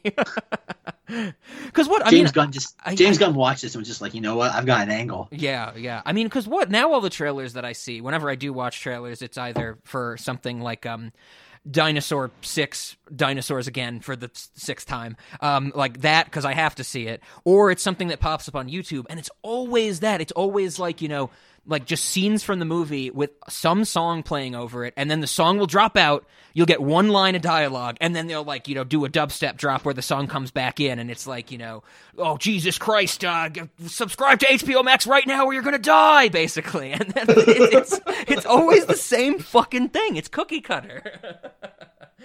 I like that. Subscribe to HBO Max right now, or you're just gonna die.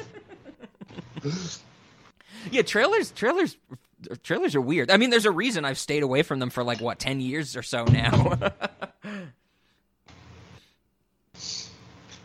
I did. Speaking of trailers, I did see on a quick tangent while we're on trailers. I did see the uh, trailers act for uh, Baz Luhrmann's Elvis movie. Oh, okay, we can't. go Okay, do you want to go into that tangent no, right we can't. We can't go. But I mean, you kind of did Wait, say wait, jukebox musical before, and that makes you think of Baz. Luhrmann too. Can we make it? Can we do another prediction about Baz Luhrmann's Elvis, much like we did for Ghostbusters Afterlife, where we both guessed that it'd be Force Ghost Harold Ramis? what what we- Force Ghost are you trying to guess in this? Force Ghost Elvis shows up. I thought you were going to say Force Ghost, Harold Ramis will be in Elvis movie. Okay. Um, I mean, just I just want to say on the uh, topic because I did watch the trailer because it popped up on YouTube. Um, uh, I'm very upset. Bill Murray. Uh, I, I am I am upset that uh, oh, Bill Murray. I am upset that Jack White is not playing Elvis because Jack White as Elvis in Dewey Cox or Walk Hard the Dewey Cox story is the probably one of the best scenes in that movie. oh, Baz Luhrmann, you crazy crazy man. Um, but yeah, trailers. I mean, so I mean, I'm glad you watched the trailer for Clockstoppers because I, I to know that it was this blend of of contemporary and past trailer styles is just wild. I'm trying to think. Well, I'm trying to think what other things from this movie that really, again, the subliminal like advertising when it came to like the sodas, the watch. Um, did you pick up on like in the science conference all the different like little vendor booths? Oh, of course, pseudo soy is something I have for snacks. Oh Definitely. they're- yeah, it's uh, it's actually meat. And then they're out for lunch. That was the. jo- I kept laughing. I think they kept going by that booth. There's a little like card that says "out for lunch." yes, yes, that they're yeah they're selling a, a food product and they're not there eating their own food product. um, but no, yeah, I definitely um saw that. Oh, that that whole scene where what Francesca is distracting the um the nerdy Industrial guys. strength glue gun. Yes, yeah. That was that was what blew me away is that they're like a French Stewart is like, oh, we need all this high tech stuff so I can make this super you know fancy scientific hyper time watch, and then they go to that booth and they're like, that's a glue gun. That's a flash drive. And it's like, is, is, is this the intense technology they need to make a time stopping watch? And on that same vein, like French Stewart, man, you made this whole fucking watch that, you know, lets you go into hyper time, but it's not waterproof. Talk Yeah, about a don't get it script wet, contrivance. You can make it the watch I can stop time, but you can't hotwire a car or or pick a pick handcuff lock. oh my god, the the the hot wire in the car thing. The, I I I felt kind of they should not have included the shot of him like physically putting the stripped wire to slightly below the ignition on the car and it turns on. They should have just sh- like played the sound of the car turning on. Because I mean, uh, don't get me wrong, guys. I have never hot wired a car. I don't know if you guys have, but I'm pretty sure you don't just take a wire and touch it to part of the exterior of the car or of the of the steering wheel. Uh, my best guess as to how hot wiring works is that you have a hot wire that, and then you have the ignition, which is has cold wires coming out of it. And yeah, you try to put the hot wire to one of those cold wires so that the ignition thinks that the key was turned. Exactly. Like even when when I see it in other movies, you, you see people like putting two wires together. this was like the equivalent of just like he touched it to something. And French Stewart even says he's now like touch it a little below To the steering column, Yeah, yeah. and I'm like, and I'm like, I, I'm like, I'm not doing shit. it was Uh, weird that they showed it though. Well, you know, they gotta they gotta make kids not know how to hotwire vehicles. Oh, that that's that's a good point. I mean, you know, uh, the kids. This should have been a disclaimer: kids, don't try this at home. Don't take a wire out of a car and strip it with your teeth. um, but that I mean, that's that scene at the uh, the science convention. Oh, which another line near the beginning of the movie that I liked when Zach and his dad are fighting um, because his dad is neglectful or cares more about his research or whatever. Zach says, you know, he's like, I invited you to come to the uh, come on my trip with me, and he says, the Congress of Applied Science. Now there's fun for the whole family. But that that scene where Francesca is distracting the um the two guys at the booth, that is a scene directly out of the X Files. That's a lone there's a lone gunman episode where they do that exact thing. Um, so I had that that vibe.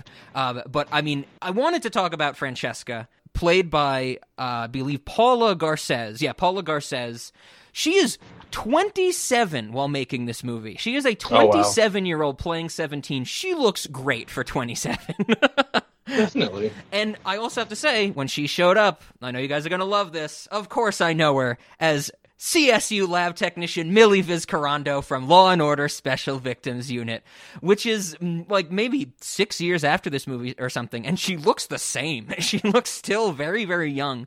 Um, but it was great to see her. I don't think she's bad or anything in this movie. I just wanted to point her out. I thought she was one of the more fun elements. I once again to the testament of the uh, credit of this movie. I love that when she's still in hyper time when Zach like stops when like the brother is about to hit him with the bicycle when they're first learning it. She's just up on the balcony and she's like, "Took you long enough." It's like, fine, great. She just understands it. She's okay with it. That type of thing.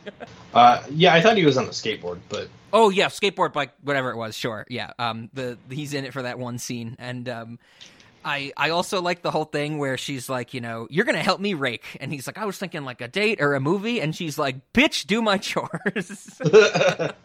she's like, this way, when there's a lull, at least my leaves get raked. And Yes. then my wife was like, when did, when's the next time you're gonna rake my leaves? And. I was like, is this did this become about sex? I don't. Yeah, what's this a euphemism for?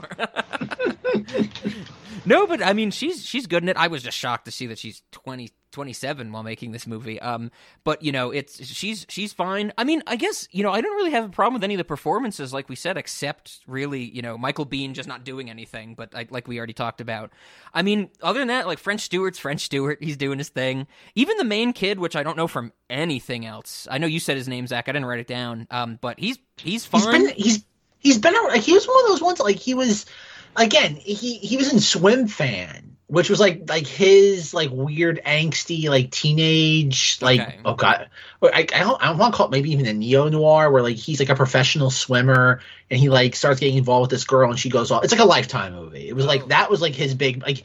It's funny like you either knew Jesse Bradford from Swimfan or you knew him from Clockstoppers. Um, I always he was also I think in Flags of Our Fathers, the Clint Eastwood movie. He had like a role in that, which was like because again I always I knew who he was because of Clockstoppers. Um, he also has a bit role, I think, in the Social Network. He's the um, one that's doing the um, hazing for um, oh, okay. Andrew Garfield's character, and like he'll show up like in the weirdest places where like I'll get excited because I always liked him as an actor. Um, again, a lot of that just being blind nostalgia, and like I'll get excited and be like, oh, oh, like is he coming back? And then like I think the last major thing he was in, he was in um oh god, Rob's gonna hate me. A Marvel one short that was like on the Avengers Blu-ray, and it was supposed to be like like what happened to like all those alien guns that were like left in New York after the events of, of that first film. Okay. And I'm like, it also featured uh, Lizzy Caplan. And I'm like, oh, because I think they like the end of the bit, it's like a five minute short. And like at the end, they get like recruited to work for Shield. And I'm like, oh, are they gonna be like part of this whole thing now? And then like I looked up his IMDb and like he hasn't done anything since like 2018. And I'm like, oh, I'm like, is, is this a guy who just like like you know what? Like he has fun being an actor and he just became an adult. He decided to become an adult. It's like okay, like it was fun. Like I did this in my twenties and thirties, and uh, I've moved on. I'm an adult now. So I don't know. He I've always found him like he's a charming enough actor.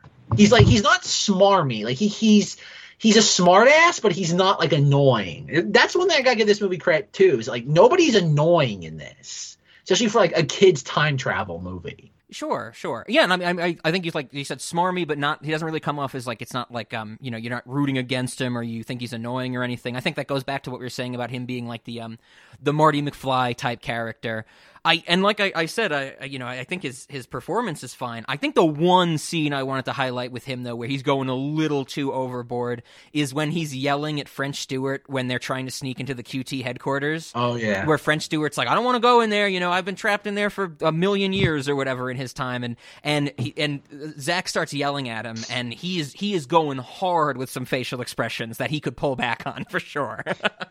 well, even that whole like third act thing of like going to rescue the father at the QT base. Mhm. Like I love how we see a shot of them comically just like running across the field in front of an office building. Yeah. Like it, it- it feels like they stole a shot because like we don't see anybody's face. It just feels like they put a bunch of like probably crew members in like the costumes. Like yeah, we, we need we, we need a shot of this. And like again, two takes Frank strikes again, and you, like it was like okay. And then next thing you know, like they're, they're in like oh god, a ventilation shaft that's what ten by ten feet yeah. it's like okay i guess if it's like an industrial like warehouse maybe they'd be that sort of ventilation but like again the comically large like ventilation fan that i'm like oh again you think like oh this is gonna play like a role at something it's like no That's way too big. yeah. No ventilation, no ventilation fan is going to give you a grate like that that you can just walk through. I, lo- I love it though. tells you to. Uh, I love it though because when they come through that grate after you know getting through the fan and, and they've lost French Stewart, when they come into the QT headquarters, uh, an unauthorized hyper time alarm goes off. That that got me. I was like, okay, they have a way to detect hyper time, and it, it says unauthorized hyper time alarm. and it's uh, it also has to be playing in hypertime because they hear it. yes, yes. And- oh, that's I didn't even think about that, Ben, but you're absolutely right. Yeah, it, it's playing in hypertime, and presumably not in normal time because like why would you need to hear it in normal time? yeah, yeah, uh, yeah. Who knows? But yeah, that. what that about all the was poor wild. guards stationed in hyper time like when they age like immediately like what do you do like it's like the equivalent of the guys that had to like what sanitize chernobyl like what do you do like spend like three minutes in hyper time security and get rotated out Yeah, the shifts are incredibly short. I mean, they they feel like eight hour shifts. Yeah. They're just yeah. to hire tens of thousands of people. Oh my god! But yeah, like, there's stuff like that because even like we see because then we didn't even talk about the um oh god Ben I- I'm curious again we, you kind of touched upon it but the idea like you freeze people with like nitrogen in order to bring them down from hyper time so our protagonist version of that is what draining a paintball of paint and filling it with liquid nitrogen yeah. that scene is that scene is pretty dumb when we see him doing a little surgery on the paintballs, and I'm just like, oh god. But I but that's the thing though, is that we see again Francesca has the paintball nitrogen gun. Then we see Zach with one, and he he takes the bike from what the courier, and yet he has this giant backpack contraption on his back. Mhm. And as I was watching, I'm like, oh, is that like a thing that's gonna like like a, like a backpack that's gonna like feed him like an arsenal of these things? But no, in the elevator, he takes like the container for hold like the what It's called a cartridge. hopper. Okay, there you go. It's like he sits there like he switches it out, and I'm like, wait, why do you have that backpack on the entire time? Yeah, that's a good question. Yeah, yeah, yeah. Because we get the whole thing where he like touches it and he's like, "Oh, it's cold," you know, because because it's because it's cold, I guess, you know. But you're right. There should have been because we get the whole thing when he's raking leaves where he's like, "Who the fuck rake leaves, rakes leaves by hand? I'm gonna mess with your family's lawnmower." Uh, Yeah. and and you know, in the scene we see him riding that duct tape thing, that duct tape janky ass lawnmower with a tube on it. It's not doing a damn thing, and it just cuts to all the leaves being cleared.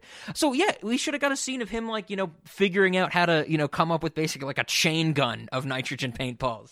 Yeah, or ever- at least a, a feeder for the Exactly, the yeah. thing.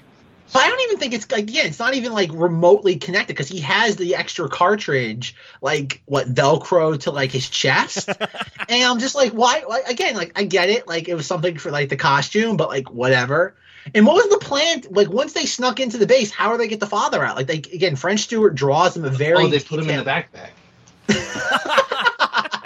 That's what the backpack is for. Perfect. But yeah, like, well, how are they? Again, though, it's like, what was the plan? Like, why are they going to QT? It's like, oh, they're going to rescue the father. How? Yeah. Yeah. How are they going to rescue him? It's like there was just kind of like, well, we're going here because the script told us to go here at this point. Yeah, like I was know how to saying, get in. it, it's it's just that yeah. I mean, you know, just go just go in reverse, you know. but I mean, that's what I was saying. It's like the movie just cares about getting from point A to point B. You know, there's no like thought about the future. It's just like, come on, let's keep our wheels moving. Because you're absolutely right. It's like they have no plan. They just go in and and you know, and then of course French Stewart's like, I don't want to go back there. You know, he's gonna pop up. My my literal note when um uh, Zach takes the broken time watch out of the trash can. My literal note is decoy watch incoming. But they don't even show him switching it out. They just say he's like, "Huh, I switched it out," and then it's just like, okay, I I, I mean, I saw it coming, but I thought it was going to be highlighted a little bit more at least. In the elevator, he does hesitate. You do see him like like he looks at the watch and he hesitates. Then like next thing we know, the elevator door is open. Yeah. Okay. Okay. There, it, it's a little too subtle, but it is there. Sure. Sure. Um. Uh, the other thing about like something that's subtle, I guess, maybe not subtle. I, I was actually it, it maybe not confused, but it comes out of nowhere.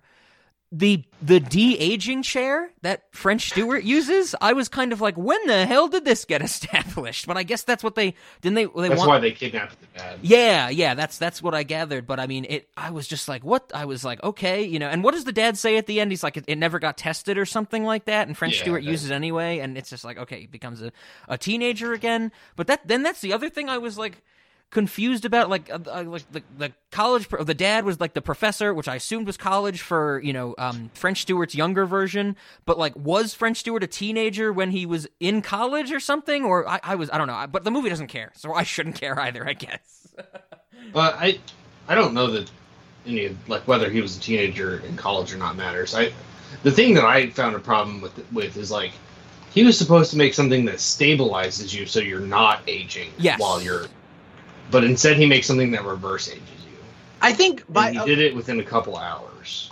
I think, well, Well, okay, in hyper time, so he did it. Who knows? I think, I think the thing is that it's supposed again. Like they keep like a couple times we'll see Michael Biehn like playing around with like a barber's chair, Yes. and I think the thing is that like again, Zach's dad, whatever his name is, is like, oh, we didn't test it, like you said, and then we see French Stewart sitting there, and I think it is supposed to stabilize it to some degree. I think it was just like, okay, French Stewart just again being as reckless as he was the whole movie with this technology, just like he's like, oh, I don't want to be this old. I'm just gonna dial it up to 11 see what happens. Like what's the worst? Like i'm surprised. Like if this was any movie made today it'd be a baby in like in a car seat like if this was made today that's what it would have been Yeah, like he went back too far. I like that. That's what it should have been. Well, I like even like at the end, we sit there like like it's like okay, the doctor walks up, like the wife's there, the mother, and she's like, "Oh my god, like look what happened to you." And it's like he's like, "I'm more distinguished," and he's and she's like, "Wait, where's our son?" It's like, "Oh, we had to stop off first. I'm like, did did, did, did nobody call mom to let her know that we're safe? Did they just go like did they just leave the laboratory and go immediately to the car dealership? Unless they were buying it in cash, like, do you know how long it takes to buy a car? yeah, exactly. Even if you pay cash, you know how long it takes to buy a car. It's- like you wouldn't yeah. call your wife and tell her like yeah you know what like again it's a cute ending like again like rob said momentum just want to get out the door like on a high but like there's a, there's certain like level of like where reality. This is not the same reality we live in. Yeah, the Like, car. forget about time travel, just how people interact. I, I thought at the end when they go and buy the car, the car should have been totaled from the previous scene when him and Francesca are fucking around town and they write on the windshield and like pop the hood up and stuff like that. Like Oh, that- I mean, the hood hinges definitely should have been broken. Yeah, yeah, but the car looks as good as ever, of course, because you know, kid gets his car at the end. He gets the car and the girl. Okay, this okay. Considering that you two gentlemen are far more inclined when it comes to the scientific nature of uh, things and just when it comes to movies, can any of you explain to me that the the grand scheme to escape from QT is to for Zach to go into super duper hyper time. He goes through a wall. He opens what a release valve for for what gas is he opening like the the the, the release valve for? Um, I I don't know. I- I, I, don't know that it was marked. yeah, I don't remember either. For some reason, I'm thinking hydrogen, but I'm not The sure. point- The point is that it's flammable, correct? Yeah, uh, yeah. They, I Okay. mean, that explosion that they pull off is is actually. I was like, oh man, they blew up that whole fucking thing. Okay. So like the plan is for him to hyper hyper time out of the containment center, pull this release valve, and then the father and Francesca hide in some weird little contraption that goes below the ground. But they left a torch going. And Yeah. the only thing and the whole point of this was for what? Them to take the shutters down and somehow that connects the fire to the gas in the air? Um, I thought that they, I thought he opened the. Did he thing so open the door? I thought he did. I think so. I, I think there is some type of uh, something breaking or the door getting opened. Yeah, I think that's when the explosion happens. But wouldn't wouldn't the first thing you do is to turn off the gas? Like like this is the thing though, is like by opening the door, what different like okay, it's the thing. If if he released gas outside the containment chamber, Mhm. wouldn't that have been the first priority to have turned again, I get it, it's a movie, Sure. but sure. wouldn't it have been the first priority is to turn the gas off outside? But if the gas was turned on inside the lab, wouldn't it have already exploded regardless if they opened the door or not? Uh, no, it, the the fire was inside. Was the thing, was inside the door they opened, right? That's that's what I thought though. But like, was the gas on that long enough of time Oh that it would have caused that level of explosion instantaneously? uh, no. Okay, This- I'm I'm, with trying to figure yeah. this out because that's a nice explosion. Like people are like, Zach killed people. Like we laughed at the bad guys in this. They didn't. The Oh, yeah. bad guys didn't kill anybody in this. The protagonist is responsible for more deaths than the villains are. like this is some Man of Steel level stuff right here. That's yeah, that's very true. I hadn't considered that. Yeah, that, Um, that explosion although- is impressive. I have to say, I like. That's why the cops are chasing after him at the end. Like he's responsible for murder. Oh, Like these are Department of Defense contractors that he murdered. Oh, he they were gonna trespassed and murdered them. they were gonna sell technology to uh, our enemies apparently. They they said that though, but they didn't do that. Like we never see them like. Oh like, yeah, only- I know. The only thing that was missing from this is like the guy like cle like it's like that scene from Taken where we see the guy like it's clearly like of like Arabian descent and he has Liam Neeson's Ah, daughter. yeah. Like that was the only thing that was missing was like seeing like the sheik like with the briefcase of money. Yeah. That was the only Yeah. scene that was missing from this. You're right. I now I'm imagining that you know in the big final you know set piece of them in the um in the QT building, but with the containment chain, hyper time chamber, whatever you want to call it, that we have like the Middle Eastern sheik you know, with the with like you said the briefcase, and it's like you know I'm here to see the demonstration of the hyper time or anything like that. Yep. That's the way, like I said, it's just one of those things where, like, at the end, like, I get it. Like, again, it's a cute ending, but like, we see bodies. Like, when we see like, like the like the father and Francesca, like, they're walking over murdered people, and they're like, Zach, are you okay? It's like, shit. There's there's a body like bag that's gonna be like body bags that will be carried out of here, and then it's like, and Michael Biehn's only concern is to like what freeze the girlfriend, who's the least important member of this trio, walking out of here. yeah. Like- Say goodnight, little man. Oh god, oh god. And what a different time too, right? You know, 2002 in the shadow of 9/11, the NSA is the good guys at the end. They save the day or at least you know, come in come in and save them. I was like, "Wow, you know, talk about outdated." Even like watching French Stewart get onto a plane was like like a relic of a bygone era. It's like the equivalent of just like somebody buying a pack of cigarettes. It's like man, just being the idea of just like oh god, like the thing goes off as you're going through like metal detector and nobody just immediately pulls out a gun. Yeah, Like- just like being nightsticked. Just Pretty much, and he just down on like, the ground. You can buy somebody's ticket like while you're waiting at the gate. Oh yeah, that's right. Oh my god, that was weird. Where he's like, he's like, I need a vacation, and just throws a wad of cash at the at the dad who looks at his crying children. Just like fuck being anywhere with these children. I might as well But, have like- golf clubs. But even But even th- this is the thing that's fun to think about. If we're going to dissect this movie on a practicality level, this is it. Like, so okay, so let's say you're the wife with the like the like the husband with like what three or four screaming kids, Mhm. and it's like think about it, it's 2002. So how much is like a round trip flight for like you and your kids? Like Oh, what? to Costa Rica, um, Yeah. it's not cheap. It's not a couple hundred, uh, you know, because he, he throws them a couple crumpled hundred dollar bills. Yeah, It's like maybe just ten or fifteen. What ten or fifteen hundred dollar bills. Yeah, I, I believe. That's like so. okay, but that's like what, like fifteen hundred dollars? Like, Yeah. I can't imagine in two thousand two tickets to Costa Rica in two thousand two would for like a family. Think about it. Most of those kids are like underage. Like, I think I think the family made out in that transaction. You think so? I think they did. Like, I- I why mean- else? I've I never think- flown to Costa Rica, but I can't imagine that it's. Okay, Rob. Couple I, dollars. Robin, Ben, I'm going to do a real time search for tickets to Costa Rica right Okay. now. I mean, also think about. I'm sure they had the family had some like hotel reservations. Maybe they had like a whole vacation package. I I really don't know. I mean, I, I took it more as I the the father um saw it as even if he took a loss, uh, financial loss, he has a you know a mental gain because he doesn't have to go on a plane with his crying children or something like that. And may, I don't know, maybe, definitely. maybe he's looking for a divorce too. maybe the wife's gonna be like, you know, you fuck, you fucking sold our tickets. You're like, what the hell's wrong with you? You know. Could be. But yeah, I really have no. I that's not even something that crossed my crossed my mind while I was I, I I saw that stuff. I was more um I was more taken aback by the the the whole I the trope of the family being ready to go on vacation, already wearing their matching vacation Hawaiian shirts. I was more uh, attracted to that in the scene. Okay, um, because as of now, ticket prices to Costa Rica to go to San Jose is like a two hundred dollar ticket. Oh, really? wow. That's okay. To be fair, I'm not really doing this like in the most. Again, I'm doing this is kind of like back of the envelope math, but that's what I'm trying to do. I'm trying to figure out what it would be. I guess I think they made out on the deal. Like that's the thing. Yeah. So like with like reverse inflation, like maybe a hundred again, a hundred and fifty dollars per ticket. And if it's a child's ticket, you probably get some sort of deal too. So I think No. I think they still probably make- I, I mean, realistically, that's.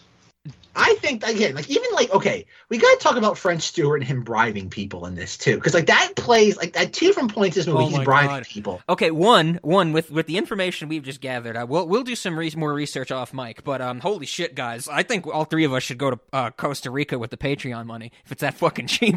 like, let's take a Cinemodities vacation. Holy shit! But two, Zach, I'm so glad you bring up the bribing. I. What what is wrong with the woman at the hotel desk that he bribes? Because she looks like she's having a migraine, but when she gets away from her book and when she like is called by Zach and it's like, did I check out that type of thing? She seems fine. So my my guess is that she has physical pain brought onto her while she's attempting to read. That, that's that's my only thought in that scene because she looks like she is really hurting in, when French Stewart uh, approaches her. Oh, she looked like that's the thing. Like she's reading this, and you can tell like she's having some like. I Like she's frustrated by reading. Like it's a certain level. Like it's it's more like oh god, Maybe- pathological almost. Maybe she's reading like someone's memoirs and they're really stupid. Maybe it's the thing she's reading. Like, God, you, you fucking wrote this, you know? Yeah, I, I could see that. I could see that. I, I just like that she's like, you know, I really need to learn how to read, or like break through the fact that I, it brings me pain to read. You know? This is my question to you though. If let's say for example you were just working like as the concierge desk at a hotel and somebody wanted to know a room number of a guest, what is the dollar amount that you would need to be bribed? Like where is that cutoff where you eventually like, okay, I'll give them what they want? Mm, that's an interesting Um, question. I mean, I don't know. I would expect that they're trying to do a murder, so yeah. Let's I'm assume with this I'm Ben, gonna let's need ass- half their hitman fee. See, I think Now I'm with let's- I'm with you, Ben. That I would I would imagine some wrongdoing is going to happen, um, like a crime, like any type of crime. Uh, but since I am an agent of chaos, I would say a dollar. I want the Just crime show to me you're serious about it. Pull out your wallet. Yeah. I don't even need any money. I just need to know that Because you know. what? Because at that point, though, it's like where where is that cutoff? Like, like, like, where do you say like, okay, I've gotten enough of that? Like, because clearly, like, if somebody gives you a hundred dollar bill and you're like, like she does, and it's like two hundred dollars. And it's like, where, like, why stop at 300? Clearly, this person has a lot of money. Just keep going until eventually they push back on you. Like, at this Yeah. point, she like, she like tapped out while she was on a hot streak. That's that's fair. Yeah, yeah, that's a, a good that's point, a good Zach. point. Yeah, definitely. I mean, there's a scene in Lost where Miles is going in cahoots to release Ben Linus from being imprisoned, and um, he says something. He's like, "I'll help you out, Ben Ben Linus, but you need to give me like ten million three hundred sixty-seven thousand four hundred eighty dollars." And he's very specific. So let's let's should have done that. The woman should have been like, "I have a car payment coming up. Can you give me like I don't know, like four hundred thirty-six dollars and seventy-eight cents?" I want it record She's very fiscally responsible. You know who I am? Yes. You know who I work for? Yes. And you know he's put a lot of time and energy into finding you. So now I found you. And I can tell him exactly where you are. Or I can lie and tell him you're already dead. And I'd be willing to do that for $3.2 million. You've arranged this meeting so you could blackmail me? It's extortion if you want to get technical. 3.2. Why not 3.3 or 3.4? With inflation, three hundred dollars now would be four hundred and seventy dollars and seventy three cents. So you were pretty oh, close, Oh, Rob. there we go. Oh shit. So imagine working at a desk and somebody asks you for like a room number of a guest. It's like, okay, like here you go. Like, and that's the weird thing is that like, and where is he getting all this money from? Like, it's never explained how Doppler, French Sure. Stewart's character, is That's getting all this money. Yeah, that's that's true. Um, Like these things happen. That's actually a good point because I was about to say, well, maybe he just went into hypertime and stole some cash, but he doesn't have a watch. He's only in hypertime Well, because he's in the container, right? He had a watch at the beginning. Oh, he, oh, that's right. He does at the airport. Yeah, you're right. You're right. Okay, so, but, But he, this is the he thing, doesn't though. have a watch when he steals a garbage truck, right? no. oh, that's the thing. yeah. I, I, I get it. It's a movie. There's shenanigans, but like this is one of those instances where you'd think like at the hotel desk, he'd go up there and be like, "Oh, hi, is there a Dr. Gibbs staying here?" And she would be like, "Who are you?" "Oh, I'm his son." Then he like you see like a mirror behind her. He'd look up and realize, "Oh wait, I'm not young anymore." He'd be like, "Excuse me, Mm. brother." And like something, there'd be like some joke like that, like playing on the fact that he's aged so drastically. And it's like, no, it's just a bribery joke that kind of doesn't go any. There's no payoff to it. Yeah, It's just because even like when Zach, you said like talks to her, she is for the most part pretty engaged. Like if it weren't the same actress, you'd think it's a different character. sure, sure. yeah, There's very, some really weird strange. moments in this. Like even like even when they have French Stewart, like oh god, they have him what with telephone cords like chained to the radiator, oh, which I like I audibly laughed at. Like, and then we have Francesca for no reason taking a shower in the background. yeah, that was a little odd to me as well, where she comes out in the towel. Yeah, now, like she comes out in the towel, so it's like okay, whatever. And then like we have a moment where like she goes back in, and like like again, French Stewart and Zach are talking back and forth to each other. Then she comes out dressed, and the camera just holds on her. And I'm like, I just, like not even like in the background, like it just it's a shot of her, and it's like, did did, did you really need that? Like like. For the pacing of the scene, like of shooting, like was that necessary in editing, or do you just like the shot of her with wet hair? It's like It's a okay, I guess. Woman. Yeah, yeah. I mean, I mean, Woman. I think that goes with what, like, like uh, I was saying, like, why do things lose their momentum? Because we- it's a cool effect, you know, like things freezing in midair. Um, the big explosion at the end, it makes no sense, but man, we pulled it off. The other thing that we have, the other thing that in that thing that I wrote down was um, when when Zach is driving the van and he crashes it off of the bridge because he like what he leaves hypertime or whatever and he like you know loses control. We Yeah. it, the the van does not hit the guardrail or anything. The van like goes off a ramp, like it gets air, and and it makes no sense. But it's just like fuck it, it looks cool, and I'm just like okay, I guess so, whatever. But yeah, there's like there's things like that where it just like it's like wh- what is going on right now. Yeah, even yeah. even like there's a weird emphasis on kung fu too, because like we see the part where like Zach encounters the possum and he's like, "Whoa, get out of here!" He's like, "I can gonna kick your ass." And he starts doing like all these weird things with like what the broomstick, and it's like, oh, okay, like he's trying to be cute. Then we have the moment like in the house where the Asian lady is like going through all the papers like we referenced, and like he throws the baseball bat at her and she catches it and starts doing like all these martial arts moves with it. And it's like again, I think this is the phrase that I think Rob, I think you distill this movie to its essence. It's like, does it make any sense? No, but we could do it and we did. but we Yeah. can do it. and. Exactly. Oh man, I forgot about that scene when she, when that lady catches the baseball bat because there's something about the the the blocking and the eye line in that scene is all wrong. Like it looks it, like the way it's edited, it looks like you know Zach like whips the baseball bat or whatever, and she catches it from a completely different direction. uh, like it's not breaking the 180 degree rule, but there was definitely something off with the with the framing of that scene and it, and that whole thing. Um, but yeah, I mean, it's they were just like let's do it. Um, fr- from the um the interview actually uh, of where I learned about two takes frakes. Um, he goes on to say where apparently after his success with the Star Trek movies, this script had been like sitting around uh, Paramount or Nickelodeon or Fox or whatever. Whatever I think it was Paramount, Yeah, Paramount. and um and for, for some reason Frakes and Gale Anne Hurd were interested in it, and they like cleaned it up, and and we got this movie, and it was just like, yeah, kids movie, you know, Nickelodeon thing. We want to attract, you know, some maybe teenage guys, I guess, is the demographic, the target audience, and they were just like, you know, fuck it. It's a like you said, it's probably more of a fantasy movie than it is like a science fiction. Um, with just how quick everything goes, and how they're just like, yeah, we want to get in, we want to get out, and and you know, tell this weird story. And I mean, even I think the ending gets to that. Like he gets the girl, he gets the car, like we said. The very last shot, it's revealed that he keeps the um he kept one of the watches so he can avoid the police and stuff like that.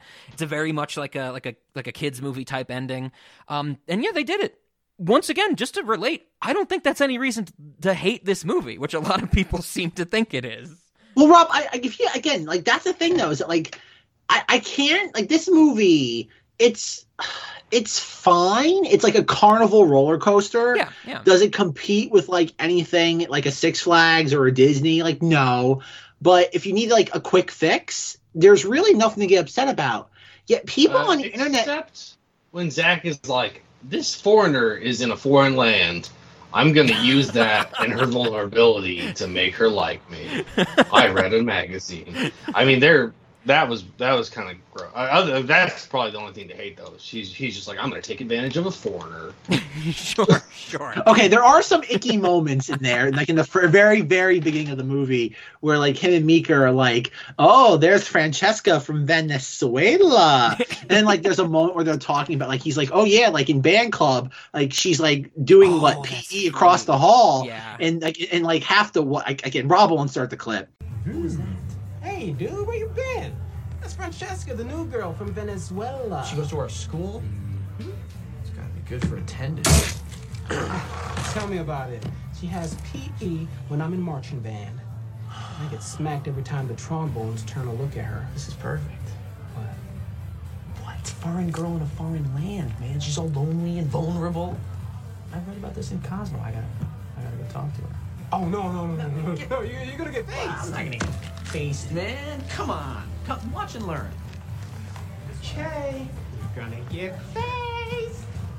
And like it just keeps going, and like what he shoots the paintball gun off, and it's meant to be like this weird like Yeah. Premature like- ejaculation. Yep. Yeah. Yep. And it's like, and he awkwardly like puts it down and like looks side to side. I'm like, yeah, you're right, Ben. There, there is that. Ve- it's it's very what fast, but there is that ickiness. He he even says something like, "I get hit."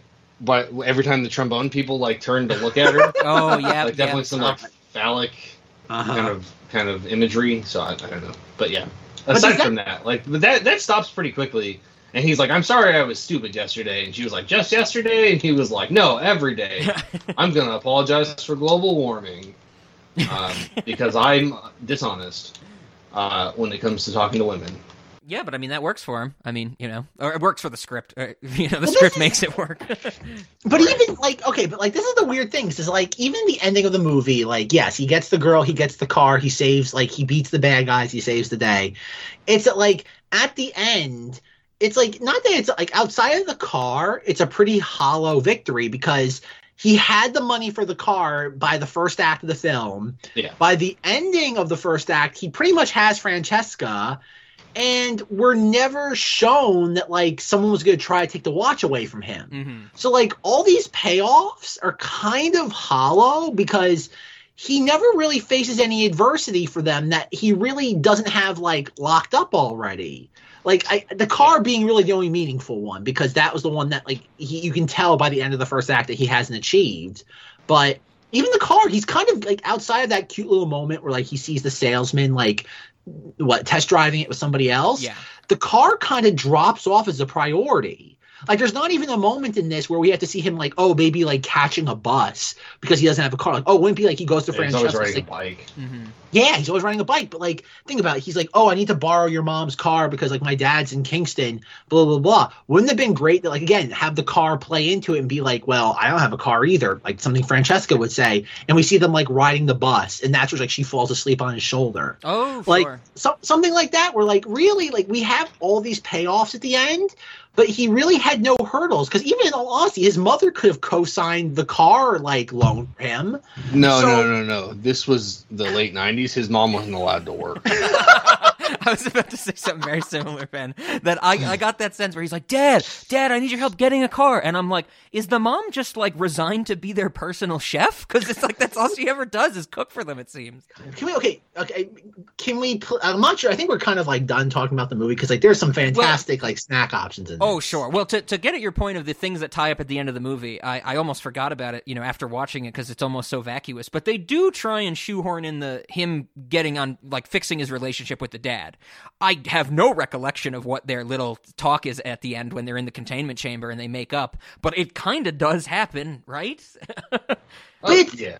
yeah it, it does happen though but like it's weirdly it, again it's not a priority exactly. like it's exactly. it's not a priority because like again think about it, like Zach only cares about his dad as far as I need someone to co-sign this loan with me.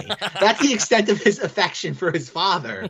Yeah. Like we don't see anything because like we don't even see a moment of like So Oh, are you oh, like- suggesting that he went to save his dad because he needed his dad to co-sign for the car, and that without any without any other like without the car, he'd have been like, "Nah, fuck my dad." that would be a great point where if, if when he first like cap when they first capture French Stewart before they decide to go rescue the dad, they're like, maybe French Stewart could help me get the car. French Stewart probably has enough money to buy that car on the spot for him. yeah, yeah. We'll let you go from the radiator if you buy this car for me. But like, wouldn't that be like, again? Like again, this is meant to be goofy fun. Like I'm not trying to attack it, but wouldn't it have been a much interesting movie that like instead of them having like that whole sequence of them like gallivanting through the town square, where like, oh god, like they put the dog peeing on the mm. meter maid's mm-hmm. like car seat. You have like what I thought they were the bullies, but they're two like different like vagrants. Like it's not. They look identical to the bullies. But they're vagrants that like are what stealing a bicycle Oh Would- yeah. And then you have the one guy spray painting. Yeah. he stabs. they stop he stabs the vandalism. paint Yep. Yeah. I'm Oh like, yeah. is it? You mean you mean where they assault people? yes. Yes. They Very a bunch much of really so. terrible things. And, and what destruction of, of what government property by ruining the meter maid's uh, car or uh, Mhm. like police taxi? Oh yeah, and she was like, "This bitch always gives me parking tickets." It's like, well, do you fucking park illegally? Be- because it's probably not her fault. Wasn't- like I, she, they're like, let's take revenge on this person doing their job. That's that I didn't care for. Like again, even the salesman, like you didn't put the down payment down. Like it, it's not your car. Yeah, what he says, like he's told me he was going to hold it till the end of the week, and it's like, well, yeah, uh, he's like a test drive doesn't imply sale. I'm sure he could still test drive the car, you know. Uh, if if he put like an earnest money deposit on it, which he would lose if he didn't buy the car, then that would be no, he wouldn't be test driving it. sure, sure, But I'm sure that didn't happen. Exactly. But exactly. he, but Zach's all okay. But there's also the aspect too. This like even though like what's her name, Paul, Paula Garcia is like what like 27 in real life. They're all playing like 17 year olds in Yep. this, so they're all underage. So like, like he can't. I think about it, he couldn't even test drive the car by himself yeah, yeah, Yeah. if he wanted to. Yeah, pro- And then like and then even too the like the uh the what the record scratching contest like it's a nightclub what nightclub legally allows in for contests 17 year olds to perform Oh yeah. uh, it's a partay. That It's a it is a partay, it's a, Zach. it's a special event. It's not a normal night. It's it's a party. It really, it really did, Ben. That that scene, I actually wrote in my notes. I was like, you know, after uh, after um, uh, Zach and Francesca go and fuck around the town with their new time travel abilities, they go to the rap battle. I mean, DJ battle at the shelter. And DJ. Because they do, they have like the, the future esque um like like host, you know, announcing who's going next and stuff like that, Yeah. and it really gave me that Eight Mile vibe, but but No, much totally. much worse. Well, okay, I have a question. Because Eight Mile didn't come out until what? The end of 2002? yeah, yeah, later in the year. Yep. Whoa. Like, that's like one of those ones, again, weirdly enough, like, you would think you could, like, think, but God, I know you guys just talked about that, but just how influential that film was, like, in everything. And this, like, what, predated by what, eight months? Nine months? I think something give or take. that. I think November was Eight Mile, if I remember from from however long we recorded that. But yeah, no, there, there's like, again, like I said, this is one of those movies, like, if you want to poke holes in it, there's no shortage of them. Yeah. But like it's just like Reaper a again like rob said you turn your brain off as an adult or as a kid you just go along with it because you don't know any better it's it's it's it's a goofy movie. Like that's probably the best way i can describe it. Like i can't even like look at this like objectively good or bad. I think it's just I, it's goofy yeah, it's goofy. it's like, I a said at the cartoon start, come to life It's fine fun. I had a fine time watching it, and you know, I'm I'm, I'm not gonna like watch it again anytime soon or anything like that. I mean, maybe that'll come up more when we get to our questions. But I I had no ill will against this movie. I mean, even the stuff that we we got to pick apart, you know, in the scientific terms. I mean, I think that's kind of part of the fun. Isn't that kind of part of the fun of us just doing time travel movies in general? That we get to complain about them because time travel is inherently always going to be flawed. I think that's fine. yeah, yeah. I mean, I wouldn't. Why? Why else would we do a series about time travel? Yeah, There's no yeah. perfect time travel movie. Exactly, exactly. Well, except one, which we have to make the joke, Zach. Die Hard. Uh, This is, this is the time. I don't. I guess I don't know the joke. oh, that's from Avengers Endgame when they're like, you know, they're trying to ham-fistedly explain how time travel works in Avengers Endgame. Ant Man Paul Rudd, he's like, like Die Hard, Oh, and it is not a time travel movie. Uh, as much as Zach wants it to be, but yeah, I mean, so I, I think that I had all my moments and stuff laid out. Was there any other final uh, moments that we missed or anything like that? yeah. Nothing from me. yeah i'm ready for some sweet sweet questions Okay, well then that brings us to our questions. I mean, um, you know, as I think I've kind of already laid it out, uh, Cinemodities for me, no, it's a kids movie with a fun premise, but that's it.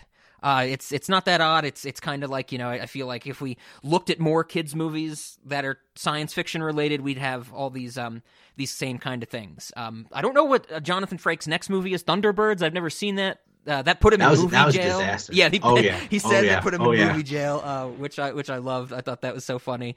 Um, and he even had to like they filmed it in London. I was reading, and he had to like move back from London, and they had already like you know rented their house in California, so they went and lived on like a camp in Maine. Him and his family, and I was like, this is fucking weird. But you know, do you Yeah, real go- quick rob do you know what that is thunderbirds no, I've never seen it. I just looked into it a little bit, It's- and it was like a superhero esque type of thing. It's a live action adaptation of like a marionette puppet TV sh- British TV show. Oh, interesting. It's, it stars. I remember when it came out. It came out in the summer of 2004. It stars Bill Paxton. Oh, okay, there we go. There we go. Another Bill Paxton movie I have to watch. uh, but yeah, so no for Cinemodities and Late Night. I think I just was getting at it. No, I think this was a fine, fun movie, like I said, but you know, it's nothing that I think if you put it on, the only thing this is one of the things that might fall into the category of you know spurring some discussion. The only discussion you're going to get from this is you know nitpicking on the time travel or maybe not nitpicking but you know tearing apart the scientific notions of it. But there, there are a lot better movies to do that with with than than this one. So i'm going no to both Zach, you being the um the arbiter of Clockstoppers, I, I have to say, one, I want your answers to the questions, but two, um, do you regret the Blu-ray purchase, or is it is it something that you need you needed to have in your collection? I know. I'm happy. Like it's, Perfect, it's again for the last 20 years, I've been just riding that DVD like continuously. Now I can watch. It's funny. It's the exact. It's it's outside of better picture quality. It's the exact same like DVD from like 2002. Sure. because the only bonus features are like this like one like 15 minute like behind the scenes like thing that was like a promo piece and the other one is the smash mouth um holiday in my head music video in glorious 480p Not a holiday. It's a holiday. Ho- Oh, nothing God. rhymes with holiday. so I'm saying holiday. That song? indeed indeed your ears do not deceive you the, your ears do not deceive you listeners like you have that. So no, like no, I 100% like I was thrilled when this came out. I, I this guy announced a few months ago on Blu-ray.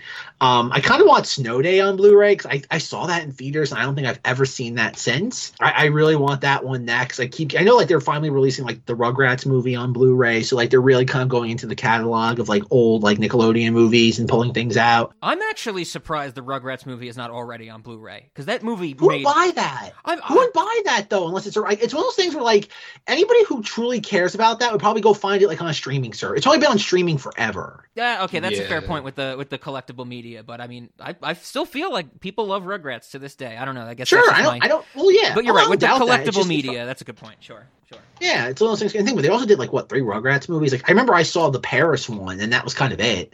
I never saw the third one, where like what was it? Bruce Willis plays like a monkey or something. No, Yeah. no, Bruce Willis. Oh god, Bruce Willis is the dog. I I don't know who Bruce Willis plays, but it's Rugrats Go Wild. I believe is the Yes. third one when they cross Oh, over I didn't- with um with the, Wild Wild, Thornberrys. Thornberrys. yeah. Oh, Oh god. Ben yeah. sounded Um, very disappointed. I mean, I thought you were telling me there's another. Rug- Like, I loved the Rugrats, man. I was yeah, all about yeah, it. I got nothing against Rugrats. Rugrats is one of those things where like every like it's like SpongeBob. Only the first two seasons were like the nostalgia episodes. After that, it got like really weird and like like polished, like insanely polished because like they started making money off of it. Because like all those original episodes were like made like oh god, like in the late '80s, early like very very very early '90s. And then like once it, beca- like, it blew up, they just went into overdrive and just never stopped like making episodes. Like it became very polished. Um, yeah, Rugrats is like Rugrats. Those things be fun to talk about on the podcast, like talking about like the original like episodes, then like when it really versus like when it blew up as like a cash cow like merchandising commodity. Um, one day, maybe yeah, one day. Yeah.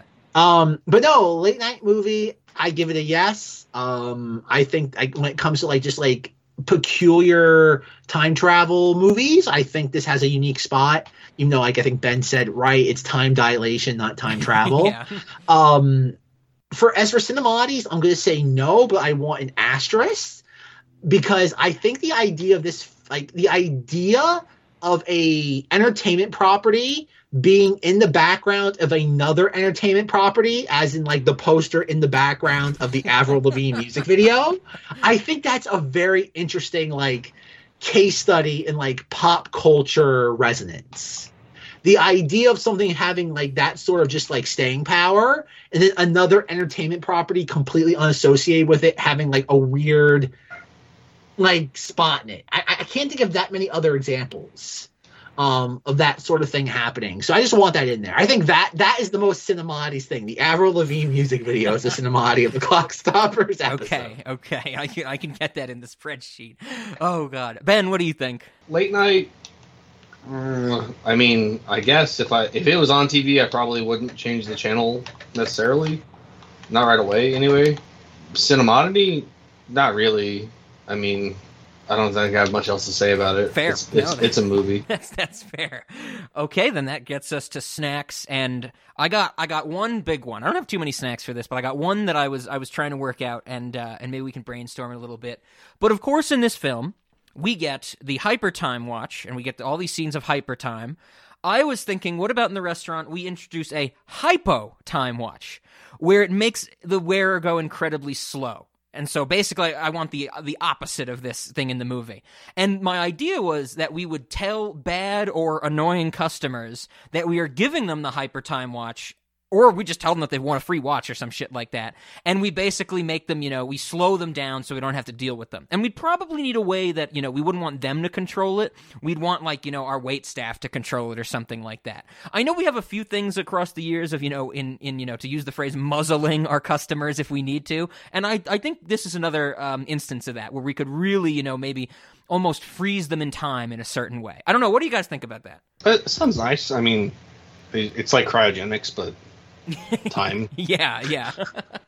I thought you were going to do it, Rob. That like we'd be one of those things where like, oh, if we have a customer that's like like angry at their food's not coming out, we put we start preparing it in hypo time, so like it takes even longer for it to come out.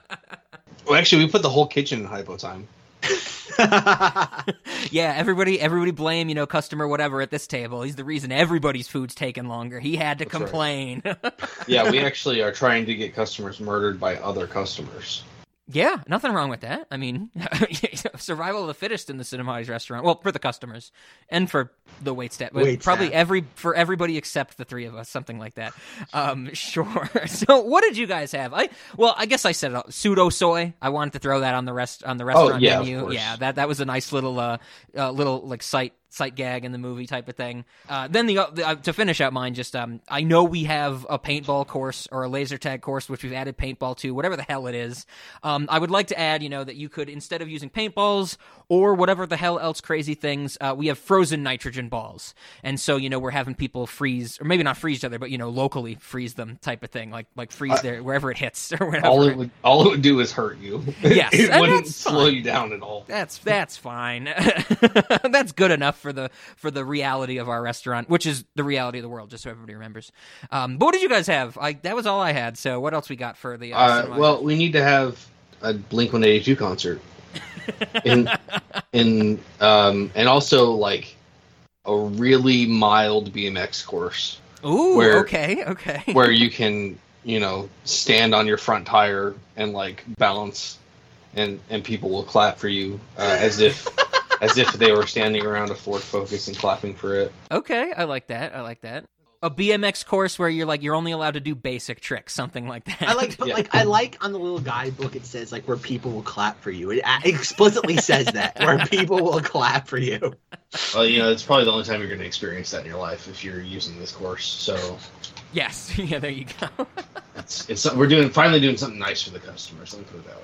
I don't I don't think I had too much else. I mean, obviously pseudo soy. It's actually meat. Uh, I think that's what the tagline should be under pseudo soy. I like that. Um, I, I we sh- we should probably put like liquid nitrogen as a drink people can get, ooh, okay, okay. so you can commit suicide in the restaurant if you really want to. Another way to um, do so in the restaurant. Yes, okay. yes, yeah. Maybe a little Uh, more directly of a way in the restaurant. Oh yeah, that's a that's a guaranteed kill. I think if you manage to drink it, but it's so cold, it'll hurt your teeth. I don't know how you'll get it down. okay, I dig it. I dig it. Zach, would you have any? Uh, you being the you know the uh, having this movie in your head for so long. Oh sure. Yeah, what'd um, you have? I I think okay, we need some frozen dinner meals. Like we're like we're, Oh, we're shit. you know what? we're just buying like oh god Swanson meals, and we're just putting them into a big bowl, and that's how we're preparing stuff. I think that's Oh, great. Yeah. That must happen in real life, right? Like, like some restaurants. I like, just I'm want it to look like it's cooked, like I cooked it. It'll make it feel nicer. yeah, yeah. Rob, do you remember great. that? Like, I don't know. I don't think I, this is. Yeah, we definitely knew each other by then. I remember there was like, a, oh god, he was like, a, what was it called? Like a math teacher in training in our high school, and he's like, oh god, he used to like tell us about like he worked at McDonald's like when he was like around like in high school, and he'd be like, yeah, we run out of buns all the time. Like we just go across the street and buy some. Like, like it's the idea of like, yeah, you think we're buying it from a supplier, but we just buy the same crap you do. Um, yeah, I like that, that. that sounds familiar. I, I've also, I think I've told the story on here before, where one time I was at a Walmart and one of the ladies in the line in front of me, it was it was one single Asian lady with a cart full of four packs of egg rolls, and it screamed to me that a Chinese food restaurant had run out of uh, stuff to make egg rolls, or they were just restocking straight from Walmart. Not Yeah, from that, that happens all the yeah, time. I yeah, mean, exactly. I knew people who ran coffee shops. They'd or coffee shops slash ice cream places. They'd like run out of bananas for the banana splits. They just go down to like the local grocery market, or like they ran out of brownies for their ice cream brownies. They just go to go to Kroger, the deli section. Yeah, You know, yeah. Oh my God, this is bringing back a memory. When me and my buddies in college, we went to Lake Erie. Um, in uh, we went north in Pennsylvania, spent time at Lake Erie. We went to an Arby's for lunch, and the soda machine was down at Arby's. So what they were doing was they were pouring out of two liters into cups when people ordered drinks, and it was hilarious to see. what a time Okay, to be alive! But just like think about it, like that's like the equivalent of like having what like oil based heat in your house and like you run out of oil, so you like do a bunch of space heaters. Like yeah, if you keep your house warm and like keep the like pipes from freezing, but it's gonna cost you a fortune relative to like what the little like oh syrup packet and like carbonated water which costs nothing. Sure. Oh, yeah. Like like, like It's buying also- commercially instead of buying bulk or whatever the right term is. Yeah. exactly. Like, like it is not good for your bottom line. But anyway, though, but yeah, I think we should sit here just scoop out some stuff into bowls. Like we'll do like literally with the easy. It's plus two. Like, it won't even be for like hard to make items, much like the mom in the in the movie. It'll be like what stuffing and like green beans, some of the easiest things to make that require practically no effort whatsoever to Sure, do. sure. Like Um, frozen it's like- mac and cheese or something that you're supposed to microwave, take out and stir and re-microwave or microwave it for longer. Except we just like don't fucking stir it, so they get something that's still a little frozen in the middle. exactly. Um, I think we should also force, like, if we obviously we have branded glassware, I imagine at the Cinemati's restaurant, we have to force patrons to always be forcing it so the logo is sticking outwards so everybody can see it. Ooh, that I like that. That's that's good. Um, Oh, and we need we need somebody to enforce this with violence. Like we need somebody to walk yeah, around with I was just and about to people. say, how do we enforce this? But yeah, violence is, is definitely the answer. In We'll this get the, how about this? We'll get the goons, Michael Biehn's goons from this movie, to be the enforcers of the. No, she knows how to use a bat. Ben. No, I, I said ah, not Oh, no. oh, Oh, I'm sorry. I, I thought he was. Dis- I thought he was being uh, discouraging. He's like, oh, No, no, no, no, no, not very no. good at their job. So. Ben's like, fuck those goons. I mean, they did. She did freeze one of her own people on the stairs. I don't know how well, how well we can trust her. But I will say, like, okay, one thing I did forget to mention my own context. As a kid, like this is gonna sound very weird and specific, so I apologize. But like, my I remember like one again as a kid, my mother bought a like a power washer, and like in the summers, like she gave me something like fifty bucks to like power wash, like I don't like like the front steps, stuff like that, just to like get, like the grime off of it.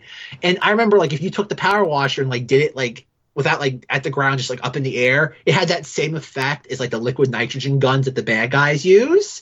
So I think we should get some power washers for the Cinemati's restaurant. Like I imagine at some point we gotta clean something, right, Rob?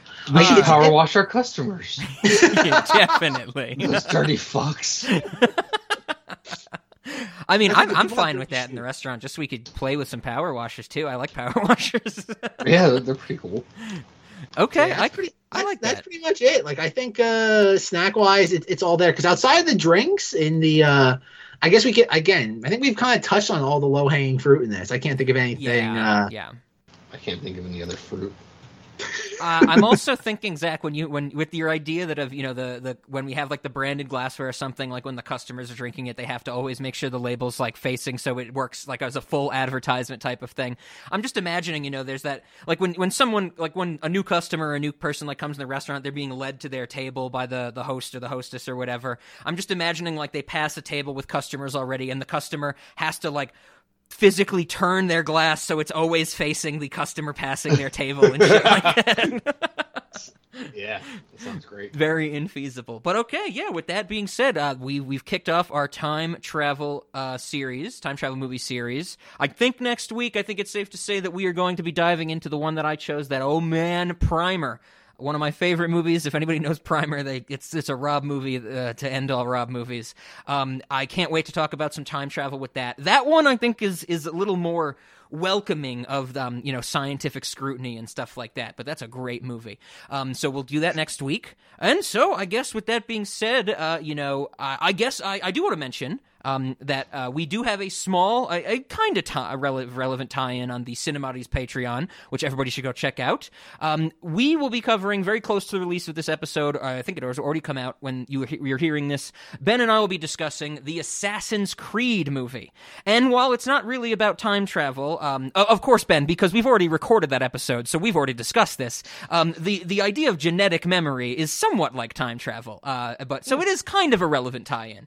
But yes, everybody go over there, check out the Cinemodities Patreon, uh, patreon.com slash Cinemodities. Have a good fun with all these episodes um, as some tangential tie into series, our Adventure Time stuff, and of course, you should become a patron because uh, if you do, if we make enough money, uh, we will probably record a live episode from Costa Rica or something like that. So everybody look forward to that. So Yeah, we're Ben- actually going to make a news here in uh, for patrons called the, the Costa Rica tier. the, yes, the Costa Rica. well, We want a vacation. yes, it's like those Kickstarters when they're like, "Man, I really need a day off." Anybody want to give me seventy bucks? You know. so Ben, when you are not scrutinizing children's time travel movies, where can people find you or or support you?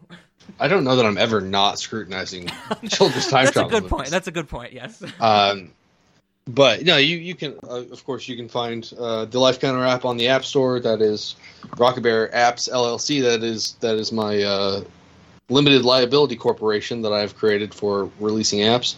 Uh, you can buy Magic the Gathering or other trading card projects through my affiliate link to tcgplayer.com, uh, which Rob will link in the show notes. But it's bit.ly slash the life counter, uh, capital T, capital L, capital C. Um, you know, you you buy the products you were going to buy anyway. As long as you use my link to get to the website, I get a kickback, and you don't spend any extra money. So uh, it is great to support the application that helps you and all your friends track your games of Magic the Gathering and also track stats so you can rub your victories in their faces. I always love that. I like that pitch. Absolutely. and Zach, what do you have to sell this week? When I'm not on this podcast scrutinizing children's entertainment, you can find me on eBay selling my crash-proof word processor. Minimum bid thirty-five dollars. oh, I was just going to say that for the next time travel movie after Rob's, we're going to do Memento again. Oh God, dude! If, if we did another, okay. Oh my God, I think I've mentioned this to you, Ben. But Zach and I, I think we've mentioned it. But you know, peek behind the curtain a little bit. Zach and I have been thinking about like, oh, what if one day we did like a revisit series? Um, that way I would be able to actually have a decent discussion about Southland Tales. We could do more, um, you know, Wonder shows in. We should do Memento again and never mention that we have a previous episode of Memento. Quite possibly just re-release the previous episode of Memento. I, I'm definitely down. Um, it it the episode title should just be "Do you have fucking memento disease?" Do you have fucking memento disease? yes. Okay. I will. I'll put, no, have to put that in the spreadsheet to, to so we remember that. That is great. cool. Okay, well then the last thing um, is what are we gonna how are we gonna end this episode? I already mentioned. Now, guys, I have a quick I have a quick thing I wanted to pitch to you. Of course, we do our episode, or we end our episodes with music from the movie or related to the movie in reverse. I think the only time we haven't done this was in Tenet, uh, because the Tenet episode, of course, it played forward because the opening intro was in reverse, because um, we went through the turnstiles for that episode. I want to include, I want to use time after time the Uncle Kracker version, because that is a still a mind blowing thing to me. But here's my pitch. What about instead of playing it in reverse? I stretch it out, I slow it down, or something like that. Ooh, or okay. or should I speed it up? Should it be like a two second like that type of thing or something like that? I was thinking we should do something with the time dilation aspect. I don't know. What do you guys think about this? I like speeding it up so like literally the episode just almost practically ends. You just like, hear like, like a, okay. A loud, it, it's like that Family Guy joke where he's like, "I can say all fifty states in a second, but," and it was like Peter, that was just a, ye- a loud yelp, you know. And so the episode will be like, you know, blah, and it'll just end. okay, I can, I can get behind that. Ben, what do you think? Are you in agreement? Uh, yeah, I like that. I just I think we need to really emphasize that there is about to be music playing, uh, so that people don't miss it. And it 'Cause is you know, Uncle Kracker's time after time. Trust us. Trust us. Yes. Perfect. Uh, everybody, let's let's see. Maybe we're breaking we're breaking the form. Let's see if everybody likes it. All Okay. right, Rob, don't right. end the Rob. Don't end the recording. no, I still got it going. All right, I gotta do a I gotta do a mulligan real quick. Uh oh. All right, Oh, you'll you'll know no no no no you'll know when to plug it in. Cinemodities, late night movies with Rob, Ben, and Zach. There you go. Okay. I felt bad the whole time for leaving Ben out. Like I felt bad the entire time. I'm like, okay, we gotta get this before. So I okay, I can Aw, imagine you can very Zach. easily install that. Perfect. Perfect. Perfect. Uh, yeah. Now now I don't exist doesn't make sense. So I'm Ben. Jesus. At least it's all the beginning. That's easy to edit.